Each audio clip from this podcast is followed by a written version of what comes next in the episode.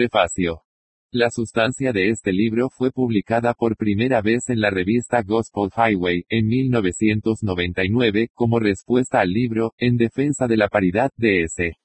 Waldron, ed. Alabama. Esta última fue en sí misma una respuesta a mi libro, Las llaves del reino, un estudio sobre la forma bíblica del gobierno de la Iglesia. El presente libro puede entenderse sin una lectura previa de los otros dos libros. El libro, En defensa de la paridad, todavía circula activamente y también se publica en Internet. Esta reimpresión de Contra la paridad retiene la sustancia del original, excepto por cambios mínimos. Las referencias a Las llaves del reino ahora incluyen, entre corchetes, páginas de la edición reformateada de febrero de 2017, distribuida en. Se muestra que, En defensa de la paridad, no puede hacer un caso convincente por sí mismo. El escritor actual no se complace en la controversia. Este libro está destinado a ayudar, no a prefaciar. Provocar. Si el lector es llevado a una visión más establecida de los ancianos de la Iglesia, al regresar a la ley y al testimonio, este modesto libro hubiera sido bueno. Que el Dios triuno reciba toda la gloria. Amén. B.S. Poh. Kuala Lumpur, marzo de 2017. XI. 1. Consideraciones generales. Un libro titulado, En defensa de la paridad, subtitulado, Una presentación de la paridad o igualdad de los ancianos en el Nuevo Testamento, fue publicado por Truth for Eternity Ministries, en Estados Unidos, en 1997. Consistió en una colección de ensayos sobre el tema de la paridad de los ancianos de la Iglesia, escritos por 4 colaboradores, Samuel E. Waldron, Gregory G. Nichols, James A. Hofstetler y David J. Chansky. Los primeros 3 son pastores de la Iglesia Bautista Reformada de Grand Rapids, Michigan, mientras que David Chansky es el pastor de la Iglesia Bautista Reformada de Providence de Minneapolis, Minnesota, una iglesia hija de la primera. La mayoría de estos hombres se han mudado. El libro se propone 2 objetivos, y como polémico, abordar los recientes ataques y defender la doctrina de la paridad de los ancianos p. 7, y positivamente, presentar lo que los autores creen que es una visión equilibrada y bíblica de este tema p. 8. El contenido del libro, expuesto en 138 páginas, es el siguiente. Capítulo 1. Paridad y diversidad en el anciano, paridad, por G. Nichols. Capítulo 2. Paridad y diversidad en el anciano, diversidad, por G. Nichols. Capítulo 3. Una reacción contemporánea a la paridad de los ancianos, por S. Waldron. Capítulo 4. Una defensa exegética de la paridad de los ancianos en el Nuevo Testamento, por S. Waldron. Capítulo 5. Una exposición cuidadosa de 1 Timoteo 5:17 de la mañana, por S. Waldron. Capítulo 6. Un examen histórico de la paridad de los ancianos en la independencia y John Owen, por D. Chansky. Capítulo 7. La Confesión Bautista de 1689 y la paridad de los ancianos, S. Waldron. Capítulo 8. El llamado al ministerio y la paridad de los ancianos, por J. Hofstetler. Capítulo 9. La práctica de la paridad de los ancianos, por D. Chansky. Cualquier lector del libro se dará cuenta rápidamente de que se trata principalmente de una respuesta al libro, Las llaves del reino, escrito por el escritor actual. El nombre de Pobun Singh se menciona críticamente en cada capítulo, incluso en el prefacio, excepto en los 2 capítulos de Greg Nichols. D. Chansky me envió una copia del libro, caliente de la prensa. Esto siguió a una carta anterior de Chansky, firmada con Waldron, en la que se decía, escribo principalmente para presentar una protesta y ofrecer algunas críticas sobre algunas de las cosas que escribiste, y también para hacerte saber que algunos de los pastores bautistas reformados aquí en los Estados Unidos tienen la intención de publicar una respuesta a Las llaves del reino. He intentado mantener la calma mientras leo el libro, con la intención de modificar mi punto de vista sobre el anciano, e incluso de reemplazarlo por completo, si es necesario. Después de leer el libro 3 veces, no me ha convencido la opinión que propone. Para cuando se complete este artículo, habría leído el libro al menos en otra ocasión. Mi reacción inicial había sido dejar el tema solo y dejar que los lectores formaran su propio juicio al respecto. Sin embargo, la manera en que se defiende es tal que estoy convencido de la necesidad de responder. Las circunstancias de mi vida no me han permitido escribir una respuesta antes. 1.1 Observaciones generales. 1.1 El espíritu. El espíritu del libro es apenas eirenic, aunque los autores evidentemente intentan contenerse. Me arriesgo a suponer que el espíritu del libro es el resultado de lo siguiente, y, los autores han tomado personalmente mi crítica de su punto de vista, y, los autores se han dedicado a la lectura selectiva y superficial de mi libro, y, las diferencias de edad, experiencia y personalidad entre los contribuyentes. Indicaciones de esto se harán evidentes a medida que avancemos. En mi libro, he dicho en el prólogo, el lector tendrá que perdonar al autor si, en algunos lugares, el predicador en él se muestra. Yo soy principalmente un predicador, por vocación y vocación, y solo secundariamente un escritor. El lenguaje del habla suele ser diferente del de la escritura, pero siempre he intentado escribir de la forma en que hablaría. Además, los predicadores a menudo usan la hipérbole para llamar la atención de los oyentes y conducir un punto a casa, aunque me apresuraría a agregar que el punto en cuestión debe ser real. Es la manera de presentación que se ha denominado comúnmente, la hipérbole del predicador. Aunque generalmente era consciente de la posibilidad de ser molestado en esta área y, por lo tanto, de la declaración de calificación en el prólogo de mi libro, fue una decepción y una sorpresa que esto realmente sucediera. Uno de los contribuyentes al libro sobre paridad hizo una excepción a mi afirmación de que la Confesión de 1689 es clara como el cristal, al hacer una distinción entre los pastores y los ancianos gobernantes Pax. 4, 116 y 3 veces en la PAC. 125. Claramente, ese escritor no solo desafía la claridad del tema, sino que también está descontento con la expresión, claro como el cristal. El mismo escritor hace una excepción a mi observación de que aquellos que mantienen la visión de paridad han tenido una influencia desproporcionada en sus pequeños números. En una nota al pie de página, dijo, al menos tengo la impresión de que la mayoría de las iglesias bautistas reformadas más grandes de América y una gran cantidad de iglesias más pequeñas mantienen nuestra opinión. De hecho, creemos que la gran mayoría de esas iglesias que mantienen formalmente la Confesión de 1689 en Estados Unidos defienden nuestra opinión. Además, creemos que cualquier encuesta justa del resto del mundo probablemente contradicen su afirmación de que somos minoría, PAG. 120. La tentativa de la afirmación del contribuyente de que quienes sostienen su punto de vista no son minoría es obvia. De hecho, en referencia a mi libro, que propone un punto de vista diferente, dijo, su libro parece representar los puntos de vista de varios bautistas reformados y se le está dando algo de prensa no solo en Estados Unidos, sino en el Islas Británicas p. 51. En referencia a mi punto de vista de que hay una distinción entre los ancianos docentes y los ancianos gobernantes, el mismo escritor admite, no está solo al sostener o asumir esta distinción. Esta distinción es mantenida o al menos asumida por muchos en sus puntos de vista del gobierno de la Iglesia p. 63. El libro identifica aún más mi punto de vista del llamado al ministerio como, el punto de vista tradicional, que estos defensores del intento de paridad, para contrarrestar, Pax. 4.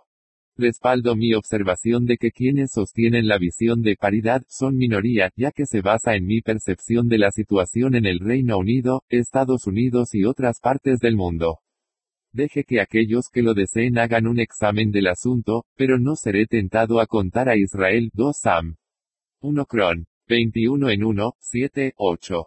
Después de todo, igualmente nos aferramos a la convicción de que al final del día, es la autoridad de la Escritura la que debe dominar. Lo que es triste es que los contribuyentes a ese libro toman mi crítica de su punto de vista tan personalmente.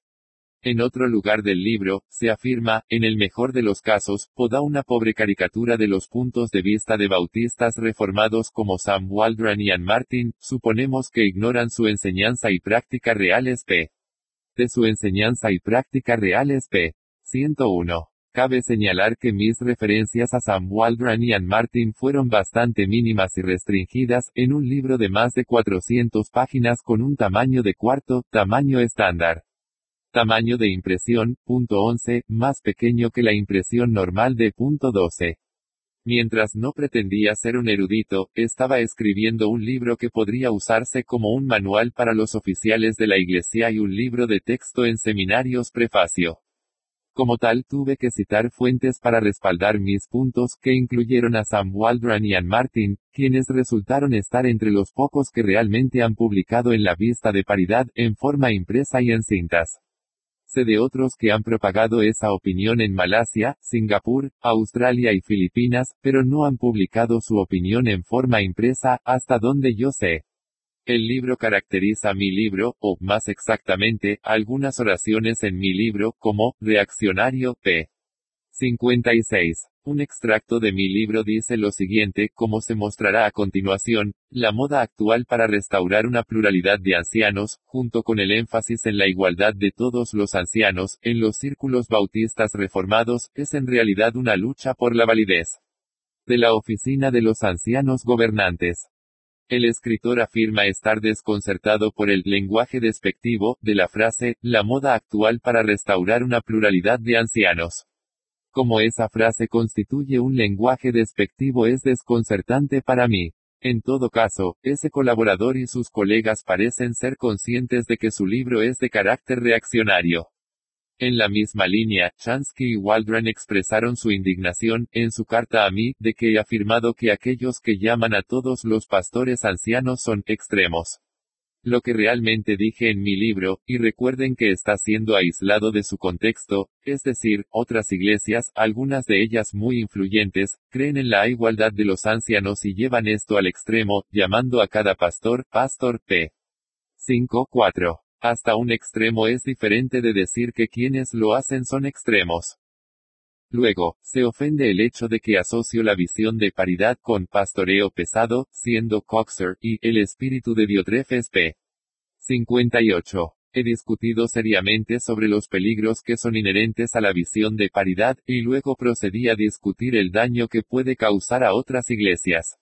Esto se basa en situaciones reales en este país y en otros lugares que conozco. Los contribuyentes, sin embargo, han optado por tomarlo personalmente y tomar represalias utilizando el lenguaje del ridículo y el desprecio. Si tan solo hubieran mantenido la calma, y leyeran todo cuidadosamente y en su perspectiva total, el resultado hubiera sido más feliz. Por ejemplo, mencioné el peligro del espíritu de Diotrefes en relación con alguien que está agitando para que la visión de paridad sea aceptada en su propia iglesia, p. 155 de mi libro.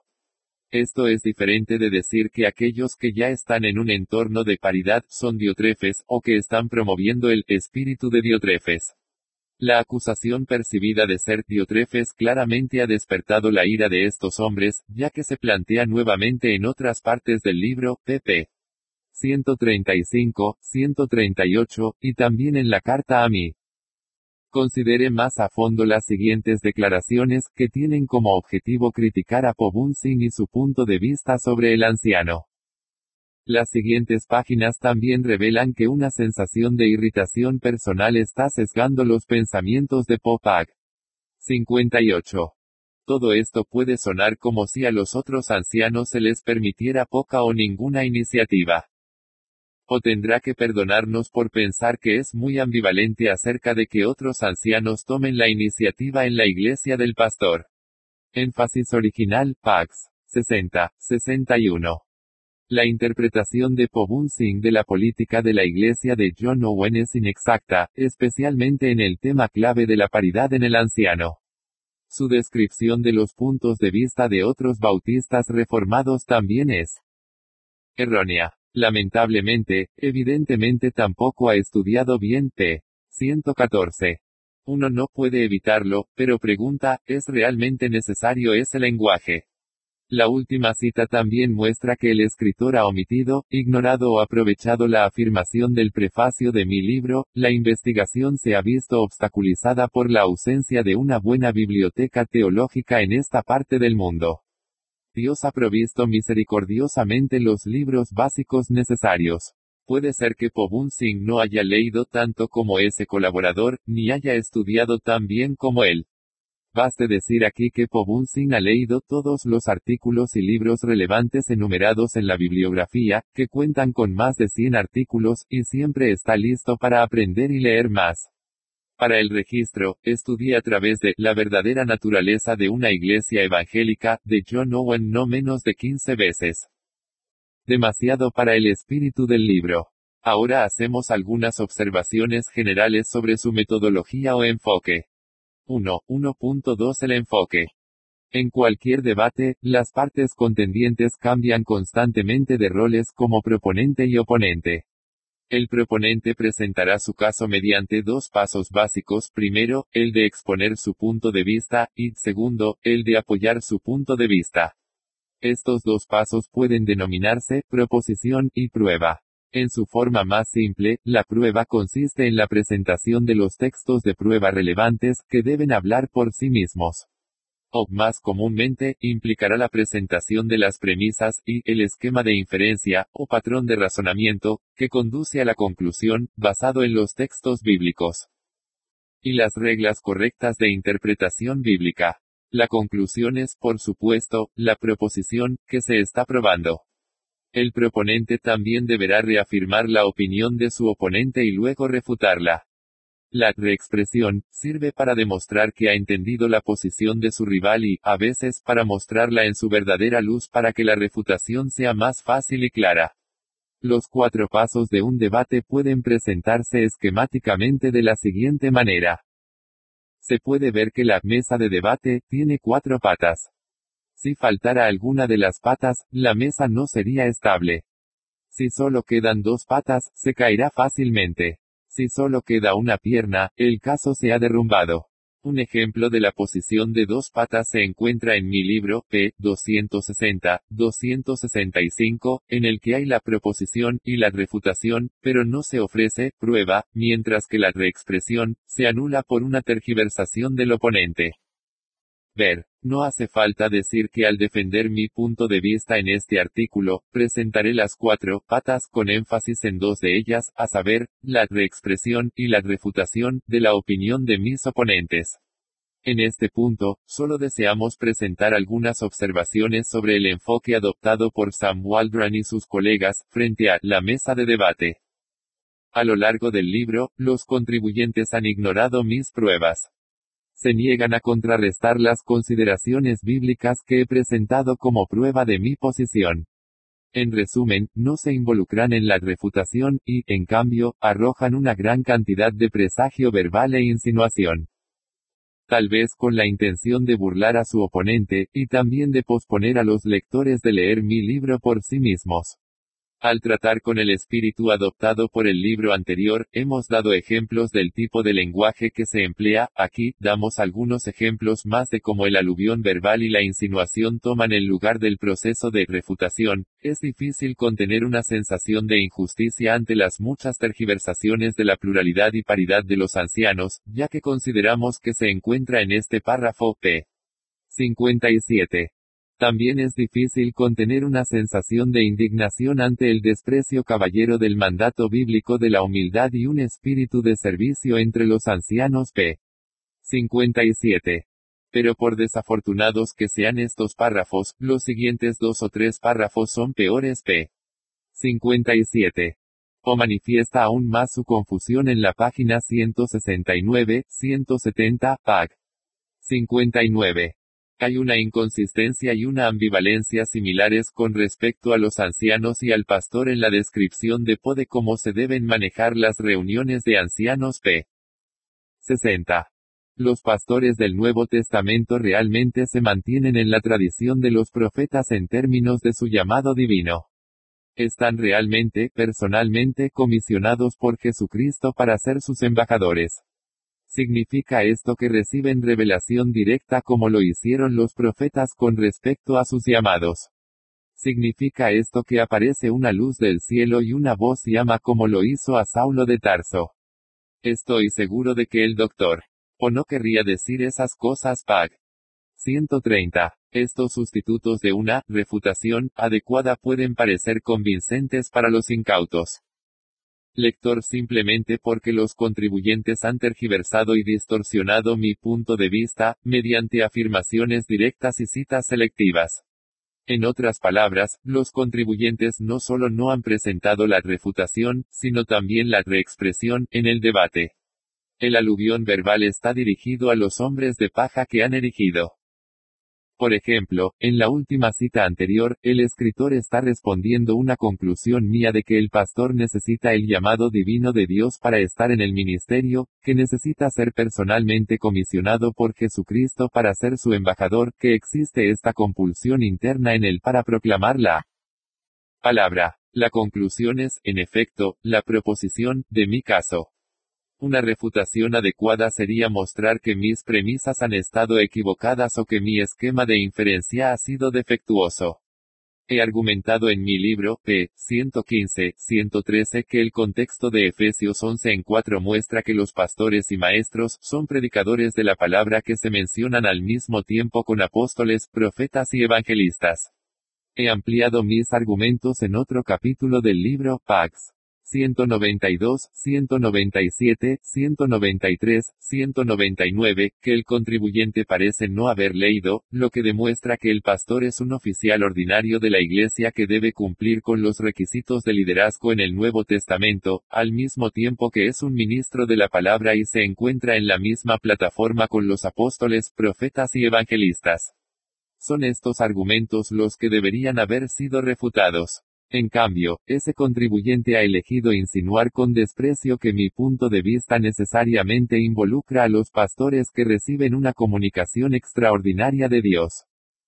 Otro ejemplo debería ser suficiente. Un colaborador del libro citó un pasaje de mi libro, el ministerio de la palabra debe tener primacía, es decir, el lugar supremo, la preeminencia, en la vida de la Iglesia.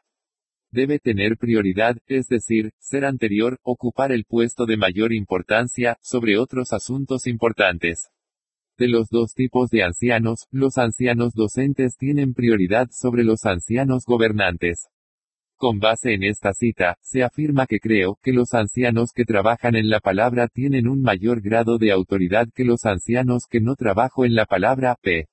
108. La afirmación se presiona con las siguientes declaraciones. Owen nunca argumenta que, sobre la base de la superioridad de la función de enseñanza, el que trabaja en palabra y doctrina tiene mayor autoridad de gobierno. Evidentemente, Poh siente esto cuando intenta conseguir apoyo para su afirmación de Owen. Pag. 109. Estos no son los únicos lugares en los que se hace la afirmación de que creo que los pastores tienen la mayor autoridad de gobierno en comparación con otros. Ancianos Pax. 99.100.112.134. Sin embargo, esta afirmación es una tergiversación flagrante de mi posición. En el pasaje citado, arriba, estaba argumentando por la prioridad del ministerio que, por supuesto, no se puede disociar del ministro. No estaba tratando con la autoridad de gobierno, lo que veo distinto de, aunque estrechamente relacionado con, la autoridad docente. Con John Owen, sostengo que la Escritura hace una clara distinción entre la autoridad para enseñar y la autoridad para gobernar, las dos llaves del reino de los cielos.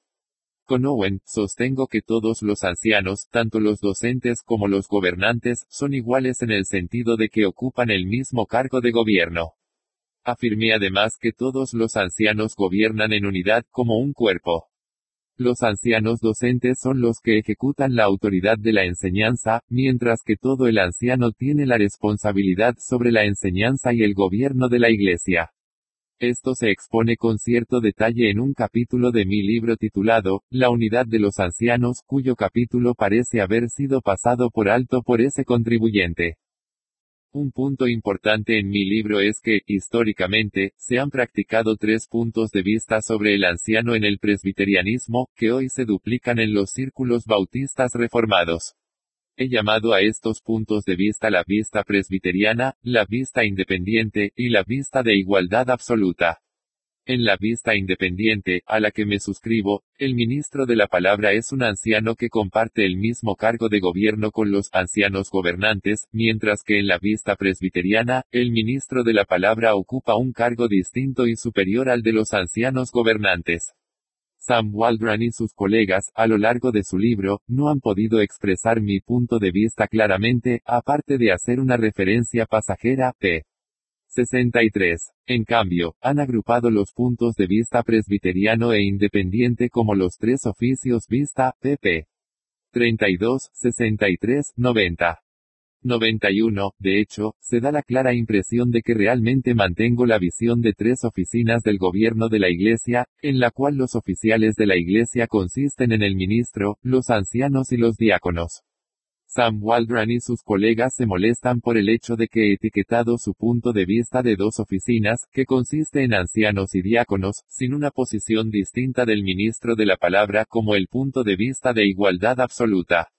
La propiedad de usar este nombre se ha demostrado en mi libro, capítulo 5, y se discutirá nuevamente a continuación. Aquí, solo queremos mostrar que han oscurecido un punto importante en mi opinión sobre el anciano, a saber, que hay básicamente dos oficinas en la Iglesia, las de ancianos y diáconos, en las que hay dos categorías de ancianos, la enseñanza ancianos y los ancianos gobernantes. Resumimos esta sección sobre observaciones generales, que cubre el espíritu y la metodología. Punto del libro sobre paridad. Los autores del libro sobre paridad no han podido ocultar su ira en mi libro, Las llaves del reino. Han tomado represalias derramando desprecio y ridiculización sobre mi visión del anciano. En lo que respecta a la metodología, no han presentado una reformulación adecuada y una refutación adecuada en el debate. En lugar de la reexpresión, mi posición se ha tergiversado al ignorar los puntos relevantes, hacer afirmaciones falsas y presentar citas selectivas. En lugar de la refutación, se han involucrado en lanzar una barrera verbal y hacer insinuaciones sobre mi punto de vista. Faltan dos patas de su mesa de debate. En efecto, lo que les queda es solo uno de sus dos objetivos declarados, presentar positivamente su visión del anciano. Nos queda ahora hacer un análisis más detallado del libro. Nos centraremos en la metodología y la sustancia de cada contribuyente. Consideramos primero los capítulos doctrinales, y luego los históricos. 1.2 Análisis de contenidos. 1. 2.1 Cap. 1. Paridad en el anciano, por Greg Nichols. Para su crédito, Greg Nichols es el único contribuyente que no participa en la diatriba en sus dos artículos. Expone positivamente su visión de la tercera edad al destacar dos características, paridad y diversidad. En su primer artículo, establece el concepto de paridad de las Escrituras, mostrando que la paridad en el anciano es una paridad de oficio. Argumenta a partir de los diversos pasajes relevantes que quien es obispo, o supervisor, es un presbítero, o anciano, y también un pastor, o pastor. En mi libro, he argumentado el caso de que todos los pastores son ancianos, pero no todos los pastores son pastores. Uno de los argumentos que utilicé en apoyo de esto es que la forma verbal, pastor, se usa en Hechos 8:28 de la noche y 1 Pedro 5:2, en referencia al trabajo de los ancianos en general, mientras que el sustantivo, pastores, es usado en Efesios 4:11 de la mañana, en referencia a los ministros de la palabra. Nichols ignora este argumento, dejando que Sam Waldron lo trate en una parte posterior del libro. A continuación, Nichols muestra que la paridad en el anciano implica igualdad en la autorización y la representación. Los ancianos están igualmente autorizados y son responsables ante Cristo. Como cuerpo, están autorizados a gobernar toda la vida de la Iglesia según la palabra de Dios. Los ancianos también representan a Cristo ante la Iglesia, y representan a su Iglesia ante las otras iglesias y ante el mundo. Las implicaciones prácticas de la paridad son las siguientes. 1. La paridad implica que todos los ancianos deben participar visitando y aconsejando al rebaño. 2. La paridad implica que todos los ancianos deben participar en entrevistas con posibles miembros. 3. La paridad implica que todos los ancianos deben ser incluidos al establecer la política de la Iglesia. 4. La paridad implica que cada anciano debe obtener la supervisión pastoral del anciano como un cuerpo. 5. La paridad implica que los ancianos son igualmente elegibles para liderar la observancia de los sacramentos. 6. La paridad implica que los ancianos son igualmente elegibles para representar a su iglesia en asociaciones. 7. La paridad implica que cada anciano debe comprender la sana doctrina y ser apto para enseñarla y defenderla. Cabe señalar en la lista de implicaciones la ausencia de cualquier mención sobre la predicación. Uno esperaría que Nichols dijera, la paridad implica que todos los ancianos deberían participar, o deberían estar incluidos o son igualmente elegibles para, predicar regularmente desde el púlpito. La declaración No. 7 es un reemplazo poco convincente para lo que nosotros esperaría ser la implicación más natural de la paridad. De hecho, no es una implicación, sino un requisito de la Escritura. La implicación debería ser más bien que todos los ancianos son elegibles para predicar regularmente desde el púlpito. Sintiendo la probabilidad de que esto sea recogido por el lector cuidadoso, Nichols intenta encubrir citando a Dabney, quien defendió exactamente este punto, p. 23, Dabney dijo. Quizás la objeción más plausible contra nuestra teoría es esta, que si les enseñas a los ancianos gobernantes que están entre los presbíteros de las Escrituras, entonces ya no puedes trazar una línea consistente entre ellos y los ministros, debes hacer que todos sean predicadores. La defensa de Dabney, sin embargo, no es estrictamente aplicable al caso de Nichols, porque Dabney era un presbiteriano que se aferró a lo que yo he llamado la visión independiente del anciano, en la que hay una clara distinción entre el anciano docente y el anciano gobernante. En su defensa, Dabney continuó afirmando que la función del anciano gobernante es tan verdadera y puramente una función docente como la del predicador, que gobierna enseñando, que toda su autoridad se ejerce a través del proceso inculcativo. Esto, por supuesto, responde bien a la pregunta de por qué el anciano gobernante, que se encuentra entre los presbíteros de las Escrituras, debería ser apto para enseñar cuando no predica regularmente en el púlpito. Para Dabney, el anciano gobernante nunca debe subir al púlpito, simplemente porque es un anciano gobernante y no un ministro de la palabra. Desde el punto de vista de Nichols sobre el anciano, no hay una distinción clara entre el anciano docente y el anciano gobernante. La defensa de Dabney se puede aprovechar para apoyar el punto de que todos los ancianos deben tener la calificación de ser aptos para enseñar, pero no responde a la pregunta de por qué no todos los ancianos deben tener la misma elegibilidad para predicar. 1. 2.2 cap. 2. Diversidad en el anciano, por Greg Nichols. En su segundo artículo, Nichols demuestra el principio de diversidad, siguiendo los mismos pasos que antes. Primero muestra de la Escritura que existe un concepto de diversidad en el anciano, basado en 1 Timoteo 5:17 de la mañana, Romanos 12 en 6:8, 1 Corintios 12:28 del día, 31 y 1 Pedro 4:10 de la mañana, 11. Todos los ancianos tienen el mismo cargo, rango y autoridad. Todos pertenecen al mismo cuerpo gobernante de oficiales de la Iglesia. Sin embargo, las Escrituras enseñan que los ancianos muestran una diversidad de vocación, o carrera, de competencia y de talento. Estas tres áreas de diversidad se discuten a continuación. Se dedica mucho espacio a la discusión sobre la diversidad en la vocación, que gira en torno a la vocación del ministro. Se advierte que estamos tratando con la vocación ordinaria de los pastores, maestros, y no los extraordinarios de apóstoles, profetas y evangelistas. En virtud de su cargo de gobierno, pueden ser llamados obispos, pastores y ancianos. En virtud del trabajo y la vocación de sus vidas, son predicadores, maestros y ministros de Cristo, de la palabra y del Evangelio. No es antibíblico dirigirse a ellos, ya sea en términos de su cargo, o su vocación, o una combinación de ambos. Poco espacio se le da a la discusión del llamado a la vocación ministerial. Parece que Nichols le está dejando a Hofstetler tratar el tema más a fondo en un capítulo posterior. Luego se exponen los deberes y objetivos esenciales de la vocación ministerial. Nos interesa el hecho de que la discusión de Nichols sobre la diversidad en la vocación, gira exclusivamente en torno a la vocación del ministerio de la palabra.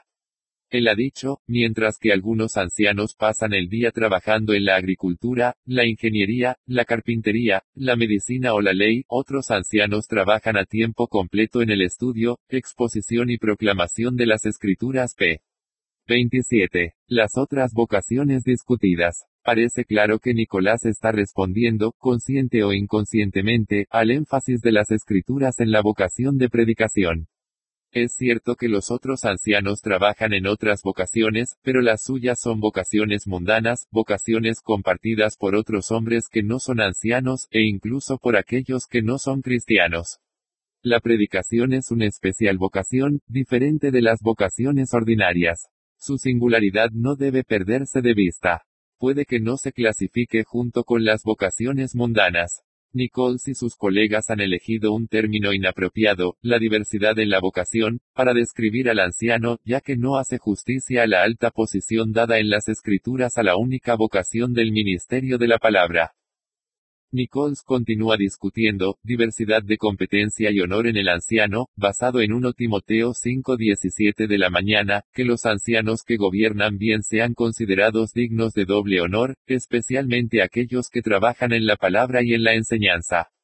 Argumenta que el adverbio, kalos, traducido, bien, es comparativo. Aunque todos los hombres calificados para ser ancianos gobiernan con un mínimo de competencia, algunos ancianos gobiernan con un dominio marcado. P. 36. Este entendimiento está abierto a dudas, pero lo reservaremos para más adelante cuando consideremos la exposición de Sam Waldron de 1 Timoteo 5:17 de la mañana.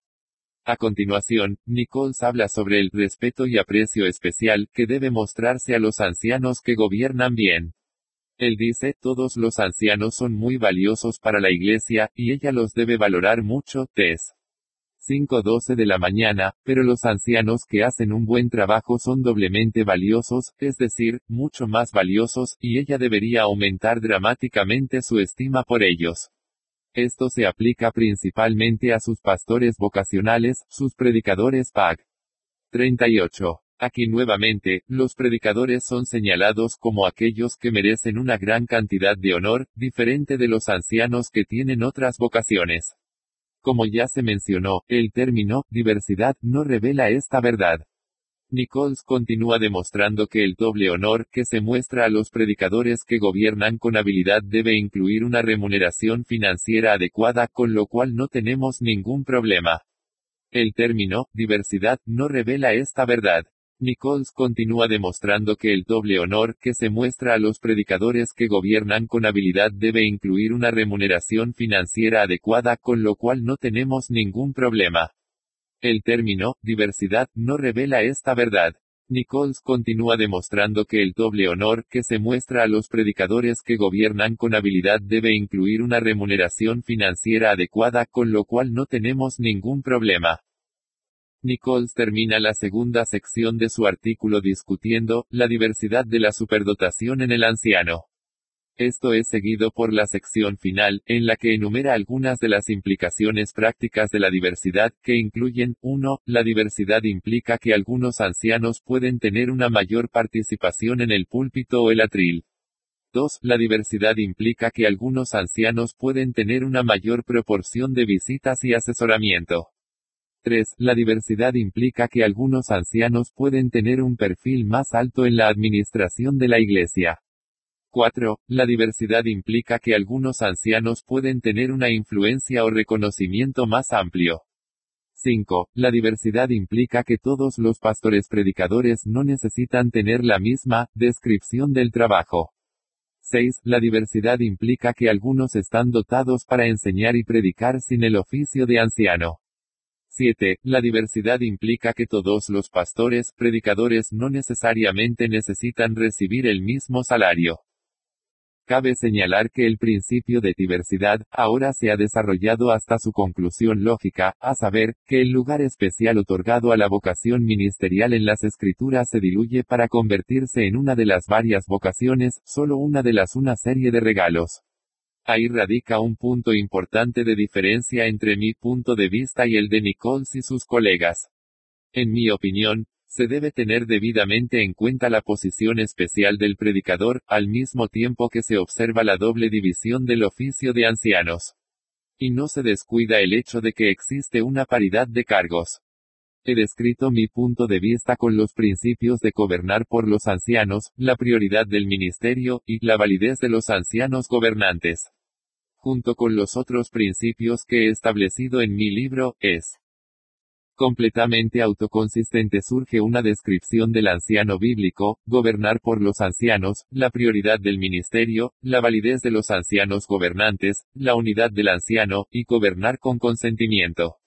La diversidad de obsequios, la diversidad de tareas y la consiguiente diversidad en influencia, respeto y salario se incluyen en estos principios.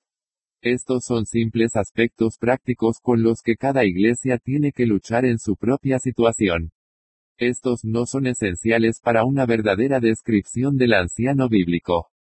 Repetimos, en opinión de Nichols y sus colegas, no se concede un lugar especial al ministerio de la palabra como lo requieren las escrituras y no se reconoce la doble división de las tareas de los ancianos, es decir, las de gobernar y predicar. No estamos diciendo que no sean conscientes de estos puntos de las escrituras. En la discusión de su punto de vista, Nichols se ha concentrado en la vocación del ministerio de la palabra, como hemos señalado anteriormente. También ha notado las dos divisiones en las funciones de los ancianos, diciendo, las escrituras delinean varios dones pastorales. Algunos dones se relacionan principalmente con la oficina de gobierno, algunos principalmente con la vocación de predicación. En Rom. 12 en 6, 8, la capacidad de enseñar, 12 en 7, y exhortar, 12 en 8, se relacionan principalmente, aunque no exclusivamente, con la vocación de predicación. La capacidad de administrar o gobernar, 12 en 8, se relaciona principalmente, aunque no solo, a la oficina de gobierno. En 1 Cor. 12:28 del día 31 Pablo enumera primero tres vocaciones ministeriales que Dios colocó en la iglesia, apóstoles, profetas y maestros. Los apóstoles y los profetas se limitaron a la fundación de la iglesia, EF. 2:20 de la mañana. Los maestros son permanentes, establecidos por Dios en la iglesia en cada generación. Supongo que Paul se refiere principalmente a maestros oficiales, ancianos que trabajan en la palabra, a quienes denomina en términos de su vocación. Sin embargo, reconozco que la frase puede abarcar, no solo a los predicadores, sino, en palabras de Hodge, a todos los hombres sin inspiración que habían recibido el don de la enseñanza, pp. Los maestros son permanentes, establecidos por Dios en la iglesia en cada generación. Supongo que Paul se refiere principalmente a maestros oficiales, ancianos que trabajan en la palabra, a quienes denomina en términos de su vocación. Sin embargo, reconozco que la frase puede abarcar, no solo a los predicadores, sino, en palabras de Hodge, a todos los hombres sin inspiración que habían recibido el don de la enseñanza, pp. Los maestros son permanentes, establecidos por Dios en la iglesia en cada generación. Supongo que Paul se refiere principalmente a maestros oficiales, ancianos que trabajan en la palabra, a quienes denomina en términos de su vocación. Sin embargo, reconozco que la frase puede abarcar, no solo a los predicadores, sino, en palabras de Hodge, a todos los hombres sin inspiración que habían recibido el don de la enseñanza, pp. 42-43. Nichols y sus colegas insisten en mantener que la enseñanza es un regalo que está vinculado a una vocación, pero no a la oficina. Tendríamos más que decir sobre esto más tarde cuando lleguemos a Hofstetler y su vista de la llamada. Aparte de eso, el hecho es que son conscientes de las dos categorías de deberes, gobernar y enseñar, incluso si insisten en que no es más que una cuestión de dones o vocación, pp. 42, 43, 71, 86, 106. Sin embargo, su descripción del liderazgo de la Iglesia, según los principios de paridad y diversidad, no indica esta distinción bíblica. 1.2.3 Deficiencias de paridad y diversidad.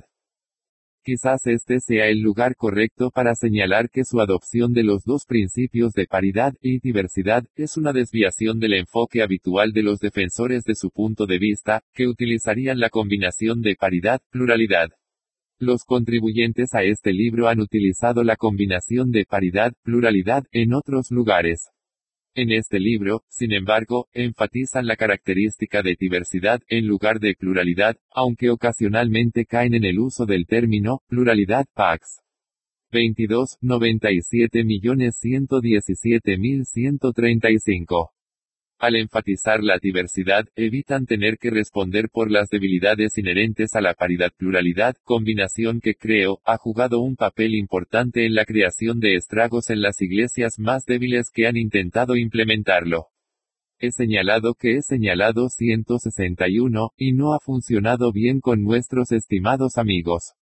No es justo para ellos cambiar el énfasis a una combinación de paridad-diversidad en su libro y, sin embargo, derramar tanta ira sobre mí por señalar las debilidades del sistema de paridad-pluralidad. Es el sistema de paridad-diversidad, sustancialmente diferente del sistema de paridad-pluralidad. La diferencia no está en el fondo, sino en el énfasis. Sostengo que la diferencia de énfasis es suficiente para compensar en cierta medida las debilidades de la combinación de paridad-pluralidad, pero aún no es lo suficientemente buena como para constituir el modelo bíblico del liderazgo de la Iglesia. Hemos visto que no da el debido peso al lugar especial del ministerio de la palabra, y no indica la distinción de predicación gobernante en el anciano. Esto se debe a que los términos paridad y diversidad-pluralidad son demasiado generales y demasiado vagos. Describen las características consiguientes, no las esenciales, características de los ancianos. La paridad es la consecuencia de que solo haya un cargo de gobierno. La diversidad y la pluralidad son las consecuencias de que haya algunos ancianos que gobiernen, trabajando en la palabra y la doctrina, y otros que gobiernen sin trabajar en la palabra y la doctrina.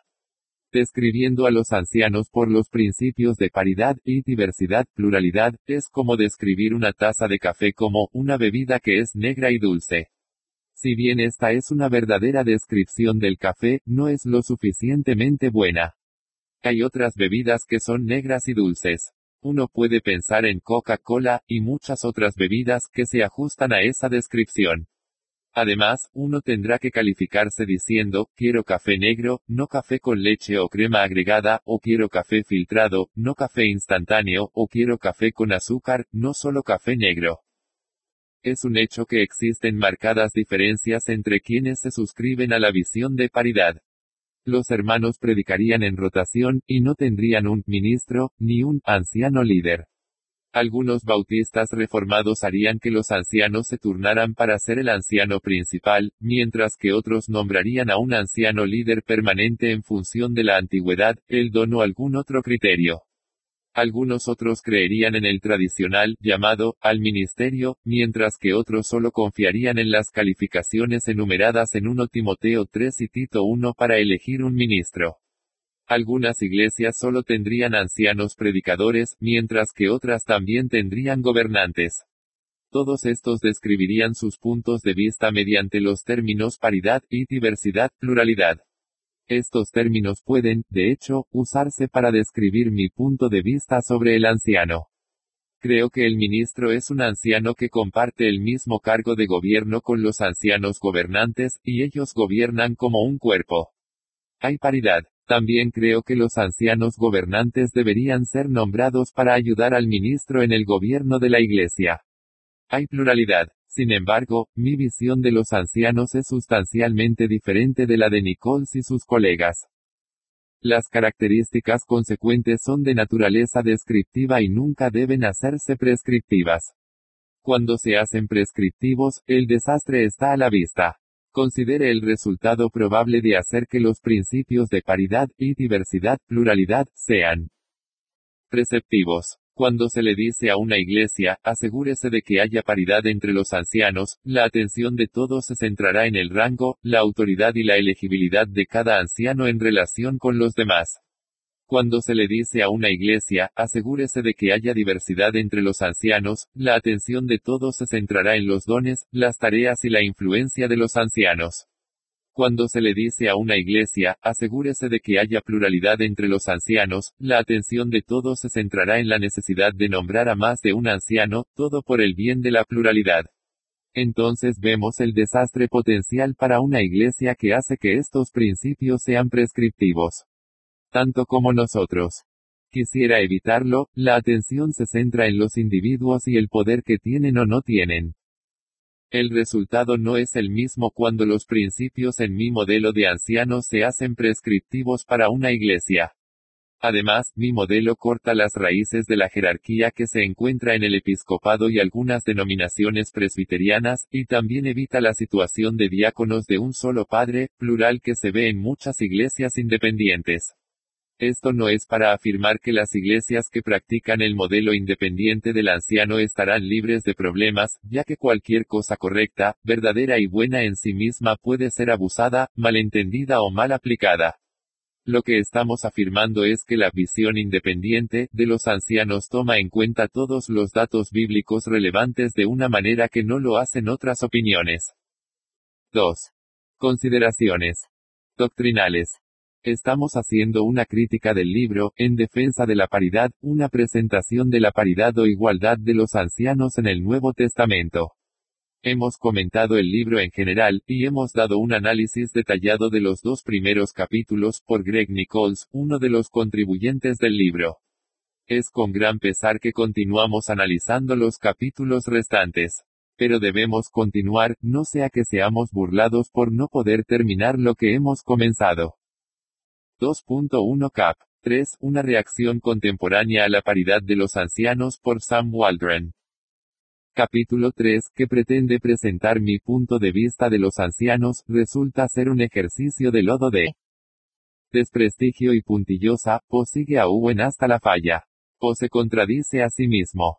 Poe hace afirmaciones asombrosas. Poe está lleno de inconsistencia y ambivalencia. Poe usa lenguaje despectivo. Poe es injusto con los hechos históricos. Poe tergiversa las opiniones de otras personas. En resumen, Poe es un chico muy malo. Waldron parece empeñado en presentarme a mí y a mi punto de vista con poca luz. Después de leer el capítulo, el lector aún no estará más claro en cuanto a mi opinión sobre el anciano. Es mi punto de vista tan difícil de entender. Es tan difícil de entender mi presentación en el libro, Las llaves del reino. Si tanta gente no ha encontrado dificultades para leer mi libro, ¿por qué Waldron lo encontraría tan confuso? Sugiero que la respuesta se encuentre en el propio Waldron. Es angustioso encontrar tantos puntos que necesitan respuesta. Seleccionaremos solo un par de ellos como ejemplos. Waldron afirma que leí la Confesión de Fe de 1689 a través de la lente de la Plataforma Saboya y John Owen, citando las páginas 121, 126, 120, 126 de mi libro, p. 55. Una comprobación rápida mostrará que, en esas páginas, y 2.1. Una reacción contemporánea. Argumentaba desde la primera Confesión de Londres de 1644 y la Confesión separatista relacionada de 1596, y no desde la Plataforma Saboya. Además, lanza una patada baja, diciendo, entre paréntesis, e ignorando las diferencias entre 1689 y la Plataforma Saboya. Pero he tenido en cuenta las diferencias entre la Confesión de 1689 y la Plataforma Saboya en las partes relevantes de mi libro, pp. 100.128.317, 100.129.324. Waldron también afirma que tengo la tendencia a definir el cargo en términos de función cuando, de hecho, esa es mi disputa con los defensores de la paridad p. 114, 112, de mi libro, es decir, que tienden a definir el cargo en términos de función.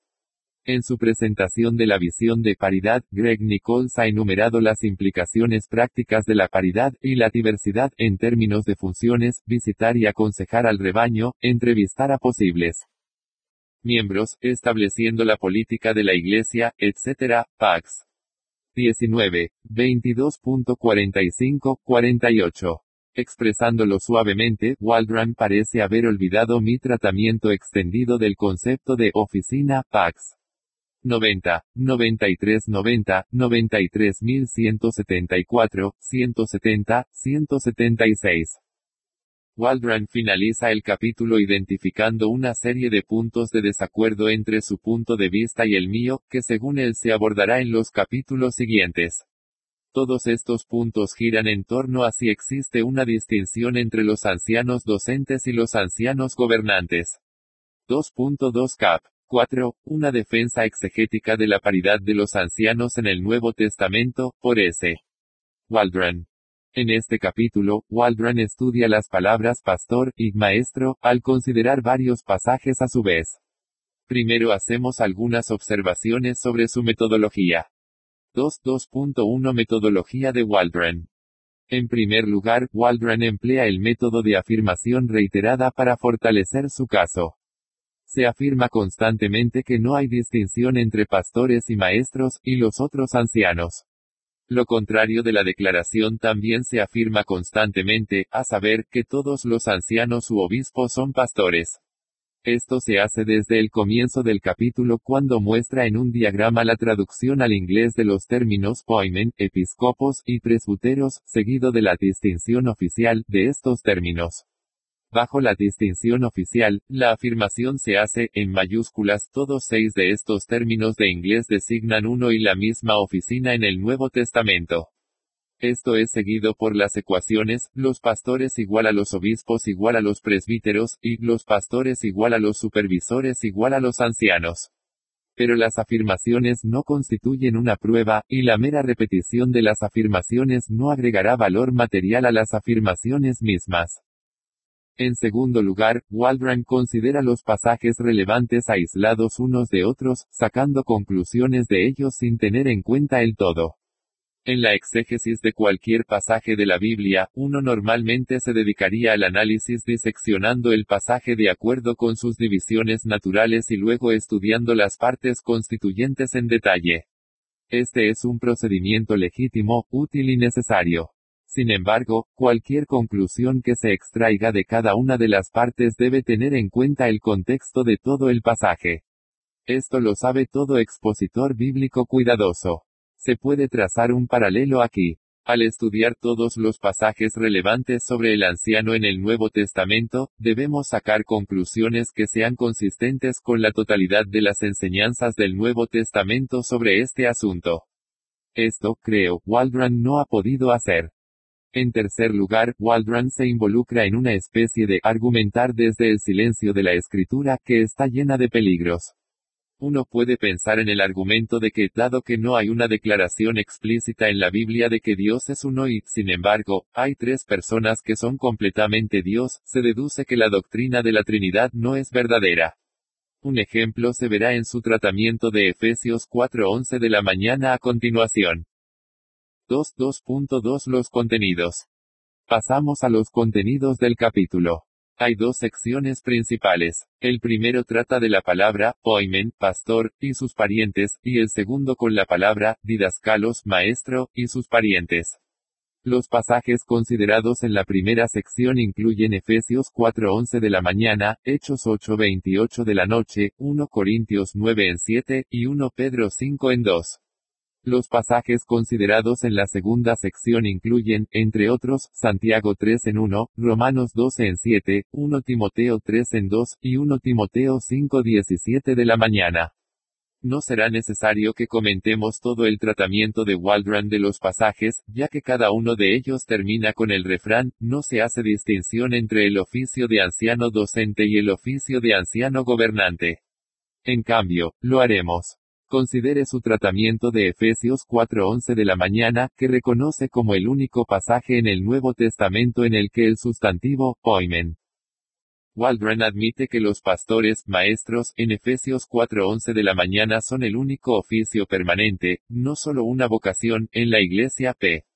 65. Continúa haciendo la sorprendente afirmación, claramente, no hay un contraste explícito instituido aquí entre pastores y ancianos gobernantes en este pasaje. Este pasaje no proporciona evidencia por sí mismo para una distinción entre pastores, maestros y otros ancianos en la Iglesia. Por lo tanto, no puede ser un texto de prueba para esa posición que plantea tal distinción. Waldron quisiera que concluyamos de Efesios 4:11 de la mañana que los pastores, maestros, son una referencia a todos los ancianos de la Iglesia. Pero el hecho claro es que el pasaje no menciona a los ancianos. Según sus propios argumentos, podríamos decir que claramente no hay una mención explícita de que estos pastores, maestros son ancianos, y por lo tanto no pueden ser ancianos de la Iglesia. Sin embargo, no recurriremos a dicha argumentación y solo discutiremos sobre principios legítimos. El hecho de que los pastores, maestros, se mencionan junto con los apóstoles, los profetas y evangelistas en el mismo versículo muestran que es una vocación y un oficio. Los versos posteriores confirman que es el oficio y la vocación de la predicación lo que está en mente aquí. Los ancianos que no están a tiempo completo en el ministerio de la palabra están excluidos de este catálogo de oficiales. ¿Quiénes son exactamente esta categoría de oficiales de la Iglesia llamados pastores? Ocupan una oficina diferente a la de los ancianos. Si lo hacen, habrá 3 oficinas permanentes en la Iglesia, las de pastores, maestros, ancianos y diáconos, ya que las otras 2 oficinas se mencionan en otras partes del Nuevo Testamento. Sin embargo, esta conclusión no coincidirá con los hechos que, las calificaciones de solo 2 oficinas se enumeran en 1 Timoteo 3, y solo 2 categorías de oficiales se mencionan como oficiales en la Iglesia, en pasajes como Filipenses 1:1.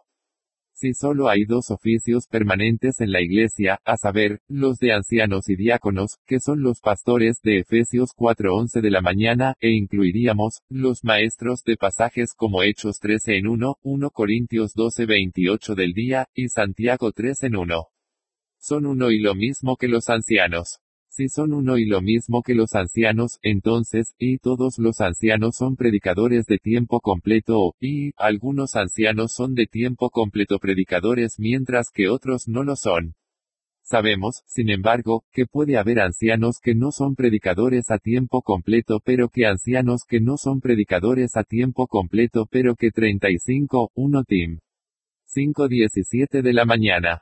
Concluimos, por lo tanto, que algunos ancianos son predicadores de tiempo completo mientras que otros no. Los pastores, maestros de Efesios 4:11 de la mañana deben ser ancianos que sean predicadores de tiempo completo. Dado que el sustantivo, pastor, se usa solo aquí, y que en referencia al oficio y la vocación de la enseñanza, seguramente es legítimo para nosotros concluir que los ancianos docentes son los pastores y maestros de la Iglesia. No somos ajenos al hecho de que el verbo, pastor, se usa en referencia al deber básico de todos los ancianos en Hechos 8:28 de la noche y 1 Pedro 5:2. No tenemos ningún problema con eso en absoluto porque la Iglesia se describe como el rebaño de Cristo, quien es el pastor principal, 1 P. 5:4. El Señor mismo había descrito a sus seguidores como ovejas, por ejemplo, Juan 10:27 de la mañana, y se refirió a ellos colectivamente como un rebaño, Lucas 12:32 del día, Juan 10:16 de la mañana. La tarea de cuidar a su rebaño es, por lo tanto, la de pastoreo, cuando se ve en relación con el objeto, el rebaño, y la de supervisar, cuando se ve en relación con el sujeto, los ancianos. La manera principal por la cual el rebaño es pastoreado es a través del ministerio de la palabra, mis ovejas oyen mi voz, JN. 10:27 de la mañana, y esa es la tarea de los pastores de la Iglesia, Ger. 3:15 de la mañana. La responsabilidad del los ancianos, por lo tanto, abarca las 2 áreas básicas de gobierno y enseñanza, las 2 llaves del reino de los cielos, CF. MT. 4:19 de la tarde, 1 P. 2:25 de la mañana. Todos los ancianos ejecutan la regla de la Iglesia, dirigida por el pastor, o uno de ellos, si hay más de un pastor, y los pastores, ejecutan la tarea de enseñar, bajo la responsabilidad de todo el anciano. Y recuerde que no estamos excluyendo a los ancianos gobernantes, y para el caso, otros hermanos talentosos en la Iglesia, de predicar cuando y cuando las ocasiones lo requieran, de acuerdo con su capacidad. Vemos, entonces, que reservar el título de pastor, para el anciano docente no es una mera cuestión de terminología, como Waldron y sus colegas dicen que es pp. 29, 32, 74. En la primera parte de mi libro, dije, otras iglesias, algunas de ellas influyentes, creen en la igualdad de los ancianos y llevan esto al extremo, llamando a cada pastor, pastor. Si fuera un mero cuestión de terminología o forma de dirección, no me habría molestado demasiado. Es lo que hay detrás de la práctica de llamar a todos los ancianos pastores, lo que es preocupante. El nombre usado habla del sistema de ancianismo practicado. Esto lo he dejado claro en el párrafo en el que aparece esa oración, y en el desarrollo posterior de mi libro. 2.3 cap. 5. Una exposición cuidadosa de 1 Timoteo 5:17 de la mañana, por S. Waldron. Este es el capítulo más largo del libro, más largo que los dos capítulos de Nichols combinados. Waldron comienza bien el capítulo afirmando que con respecto a 1 Timoteo 5:17 de la mañana, debemos permitir que hable por sí mismo en su contexto nativo. No debemos manipularlo temprano en el proceso interpretativo para asegurarnos de que no plantea preguntas sobre convicciones profundamente arraigadas. P. 76. Abre el texto bajo dos encabezados, y, su interpretación histórica y gramatical, y, sus implicaciones prácticas y eclesiásticas. 2.3.1 Apoyo financiero. A medida que se avanza en el estudio del capítulo, queda claro que se destacan tres puntos principales. El texto en sí dice que los ancianos que gobiernan bien sean considerados dignos de doble honor, especialmente aquellos que trabajan en la palabra y la doctrina. El primer punto que Waldron establece es que doble honor significa amplio apoyo material o financiero, dado como una marca del valor y la estima de la Iglesia, Pax. 79-80. El texto, y los versículos que lo siguen, vienen inmediatamente después de la sección anterior, es decir, los versículos 3-16, en el cual el apóstol discute el honor que debe mostrarse a las viudas verdaderas. En esa sección anterior, el apóstol se refiere al apoyo financiero de las viudas. En la sección posterior, el apóstol se refiere al apoyo financiero de los ancianos. La Iglesia parecía haber estado demasiado preocupada por el apoyo de las viudas, mientras mostraba una tendencia a descuidar el apoyo de la obra del Evangelio. La situación de la Iglesia implícita en 1 Timoteo 5 podría haberse desarrollado a partir del estado de cosas original indicado en Hechos 8:17 de la noche, 38, en el cual los ancianos parecían haber trabajado en sus vocaciones seculares y no contaban con el apoyo financiero de la Iglesia. Basado en el pasaje de Hechos 20, Waldron repite la afirmación de que había una pluralidad de ancianos en la única iglesia en Éfeso, y que los ancianos también fueron llamados supervisores y pastores. P. 82. Hemos señalado que el pasaje de Hechos 20 no llama a los ancianos pastores, sino que describe su trabajo como el de pastorear.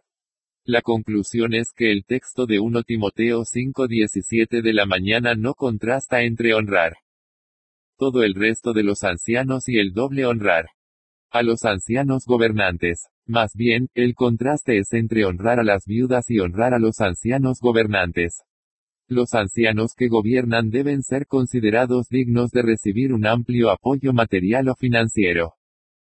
2.3.2 Ancianos gobernantes. No tengo ningún problema con el primer punto de Waldron. Mi problema es con su segundo punto, que es que hay un contraste implícito en la frase, ancianos gobernantes. El contraste no es entre los ancianos que gobiernan bien y los ancianos que gobiernan mal, ya que eso implicaría que todos los que no son dignos de doble honor serían vistos como gobernantes mal. Más bien, el contraste es entre los ancianos que gobiernan bien y los ancianos que generalmente son buenos y calificados. Waldron se refiere a la definición de la palabra, bien, dada en un léxico, Bauer, ARNDT y Gingrich, 1, bella, fina, excelente, bien, primera correctamente, para que no haya lugar para la culpa, bueno, verdaderamente, 1b, excelente, noble, encomiable, 1c, honorablemente, en honor, 1c, en un buen lugar, cómodo, 1d, hablar bien de uno, hacer el bien, 1e, estar bien, de los que están recuperando la salud. De esto, él dice claramente, esta definición muestra que la palabra es susceptible de transmitir una fuerza superlativa. El anciano que gobierna bien es, entonces, el anciano que gobierna excelentemente. P. 85. Además, afirma que el uso de esta palabra en el Nuevo Testamento, parece tener esta fuerza, citando varios pasajes. Concluye diciendo, es mejor, entonces, reconocer en el adverbio, bueno, un sentido superlativo o comparativo que pretende contrastar no lo bueno y lo malo, sino lo bueno, lo mejor y lo mejor, p. 86. Uno no puede evitar preguntarse si la palabra, bien, tiene un sentido superlativo o comparativo. Waldron dice primero que lleva una fuerza superlativa. Luego lo expande a un sentido superlativo o comparativo. Lo ha hecho tan elástico que ahora contrasta bien, mejor y mejor. Desafiaríamos la primera premisa de que la palabra pretende ser un contraste, independientemente de si es un contraste entre lo bueno y lo malo, o entre lo bueno, lo mejor y lo mejor. El sentido más natural es que es descriptivo. Es un adverbio kalos que describe el verbo to rule proestemi. Juntas, las dos palabras funcionan como una frase adjetival que califica a ancianos. Todos los ancianos están destinados. Todos son hombres que gobiernan bien. Si hay algún contraste, es entre el buen gobierno los ancianos y las viudas mencionaron a los ancianos gobernantes y a los viudas mencionadas 16. Las viudas son dignas de honor. Los ancianos gobernantes son dignos de doble honor. Todos los pasajes bíblicos citados por Waldron en los que aparece la palabra, bien, en realidad muestran que se usa de manera descriptiva y no comparativa, pax. 85, 86. Describe la acción realizada. No compara la acción, y mucho menos la persona que realiza la acción, con otra. Reproducimos aquí una selección aleatoria de su lista con la palabra marcada en negrita. Mateo 15 en 7 hipócritas, con razón Isaías profetizó de ti, diciendo. Marcos 7 en 9 él también les estaba diciendo, dejaste de lado el mandamiento de Dios para mantener tu tradición. Lucas 8:39 de la noche y algunos de los escribas respondieron y dijeron, Maestro, has hablado bien. 1 Timoteo 3:13 de la mañana para aquellos que han servido bien como diáconos, obtengan para sí mismos un alto prestigio y una gran confianza en la fe que es en Cristo Jesús.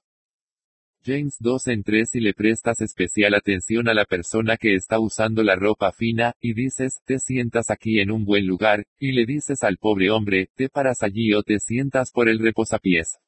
La palabra, bien, está marcada erróneamente en negrita cuando debería ser la frase, en un buen lugar, que en el original era simplemente, bien.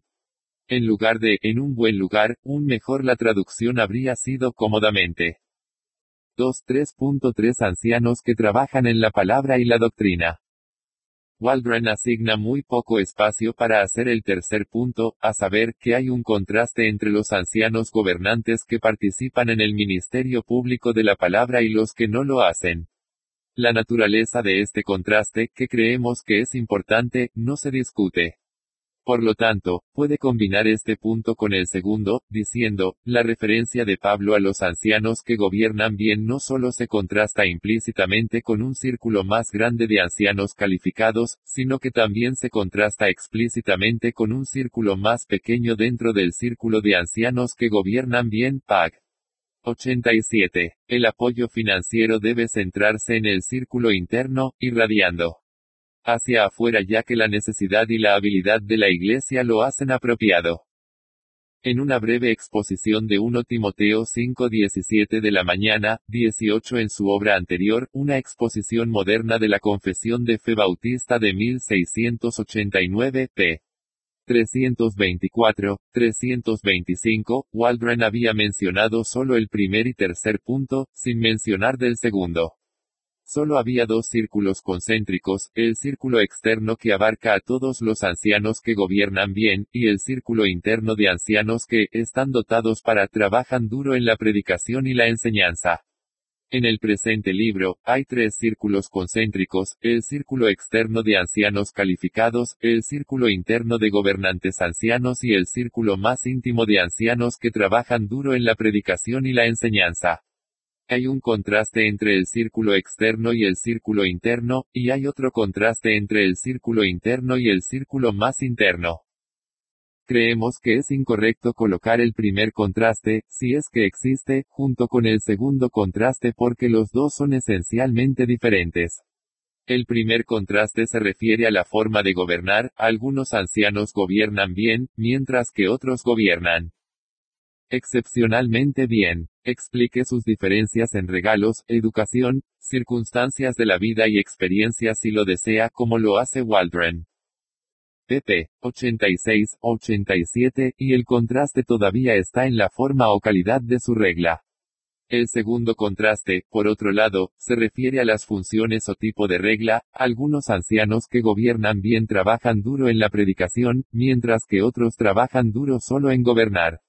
Los que gobiernan, los ancianos que tienen la tarea adicional de predicar públicamente, deben tener la prioridad en el apoyo financiero en comparación con aquellos que trabajan duro solo para gobernar.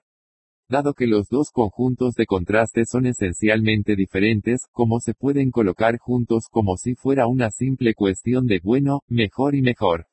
Una comparación es válida solo en el mismo reino básico, involucrando la misma característica básica. Por ejemplo, no podemos decir, la naranja es grande, la pera es más grande y la manzana es la más dulce. Aunque los temas de comparación son todas frutas, las características, a saber, el tamaño y la dulzura, no coinciden. En 1 Timoteo 5:17 de la mañana, los sujetos de comparación son los ancianos, pero las características, es decir, que tan bien gobiernan y qué tareas realizan, no coinciden. Por razones de argumento, hemos asumido que existe un contraste implícito en la expresión, ancianos gobernantes, como afirma Waldron, y que ha terminado en dificultades. Como se argumentó anteriormente, no veo ningún contraste implícito entre los ancianos en esa expresión, ancianos bien gobernados. Sin embargo, ese es un asunto relativamente pequeño en comparación con el contraste establecido explícitamente por la palabra. Especialmente, Waldron mismo llama a esto un contraste explícito. Cualquier léxico mostrará que malista, especialmente, es el superlativo del adverbio, mala, y lleva el significado, sobre todo, especialmente, particularmente, muy, en gran medida. Uno como se usa en 1 Timoteo 5:17 de la mañana, es claramente comparativo, y no meramente descriptivo. Hace una comparación entre dos categorías de ancianos. La comparación, además, muestra la prioridad de una categoría de ancianos sobre la otra. Además, es claramente distintivo mostrando que los ancianos que trabajan en la palabra y en la doctrina, deben distinguirse de aquellos que no trabajan en la palabra y en la doctrina. Waldron se acerca a reconocer estos hechos, pero no llega lo suficientemente lejos. Niega que el texto enseñe la llamada visión de tres oficinas p. 91. Esto, sin embargo, es irrelevante para el debate entre nosotros, ya que mantengo la misma opinión que él en esto. Igualmente rechazamos la opinión de que hay un cargo de ministro o pastor que es más alto en rango o autoridad que el de anciano. Waldron y sus colegas, sin embargo, tienen la costumbre de confundir los problemas con la mera terminología. Al negar las tres oficinas a la vista, Waldron se opone a cualquier título especial otorgado al privilegio o función del pastor vocacional. Ya hemos tratado este punto cuando discutimos Efesios 4:11 de la mañana en el capítulo anterior de Waldron Cap. 4. El siguiente punto a considerar es, el texto implica una distinción entre ancianos gobernantes y docentes. Aquí Waldron vacila. Nuevamente, reduce el tema a una mera cuestión de terminología, plantea puntos irrelevantes en el camino, y concluye que, la distinción entre anciano gobernante, docente no explica adecuadamente la diversidad de la concepción de Pablo, p. 92. Sin embargo, admitiría una distinción entre el pastor vocacional y el pastor no vocacional, p. 93. Por supuesto, para Waldron, el término, pastor, significa, anciano.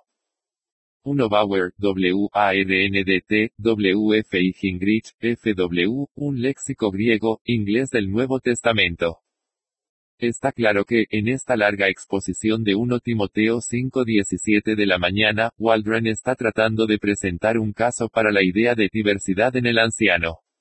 Su intento consiste en tres pasos, y, desviar tanta atención como sea posible al asunto del apoyo financiero cuando, de hecho, este no es el problema entre nosotros, y, ampliar el significado de ancianos gobernantes, para cubrir la idea de que existe una gran diversidad de dones y funciones entre los ancianos, y atenuar la fuerza y las implicaciones de la palabra, especialmente, que hay una diversidad dentro del anciano que nadie negará. Es una verdad tan general y obvia, que se aplica no solo a los ancianos sino también a la Iglesia, 1 Cor. 12. Pero ¿es eso todo lo que se puede obtener de 1 Timoteo 5:17 de la mañana, después de un tratamiento tan extendido? 2.4 cap. 8. El llamado al ministerio y la paridad de ancianos por Jim Hofstetler. En este breve capítulo, Hofstetler plantea dos puntos principales, y, la conveniencia de utilizar el término, visión de igualdad absoluta, en referencia a su visión de paridad del anciano, y diferencias en la doctrina de la llamada al ministerio de la palabra. Hofstetler define lo que quiere decir, y no quiere decir, con la palabra, paridad, pp. 128, 129. Lo escuchamos fuerte y claro. Creo que he entendido correctamente su posición. Mucho de lo que él dice, estoy de acuerdo. Sin embargo, existen diferencias entre nuestros puntos de vista sobre estos dos puntos principales que debemos abordar. 2.4.1 Propiedad del nombre, igualdad absoluta.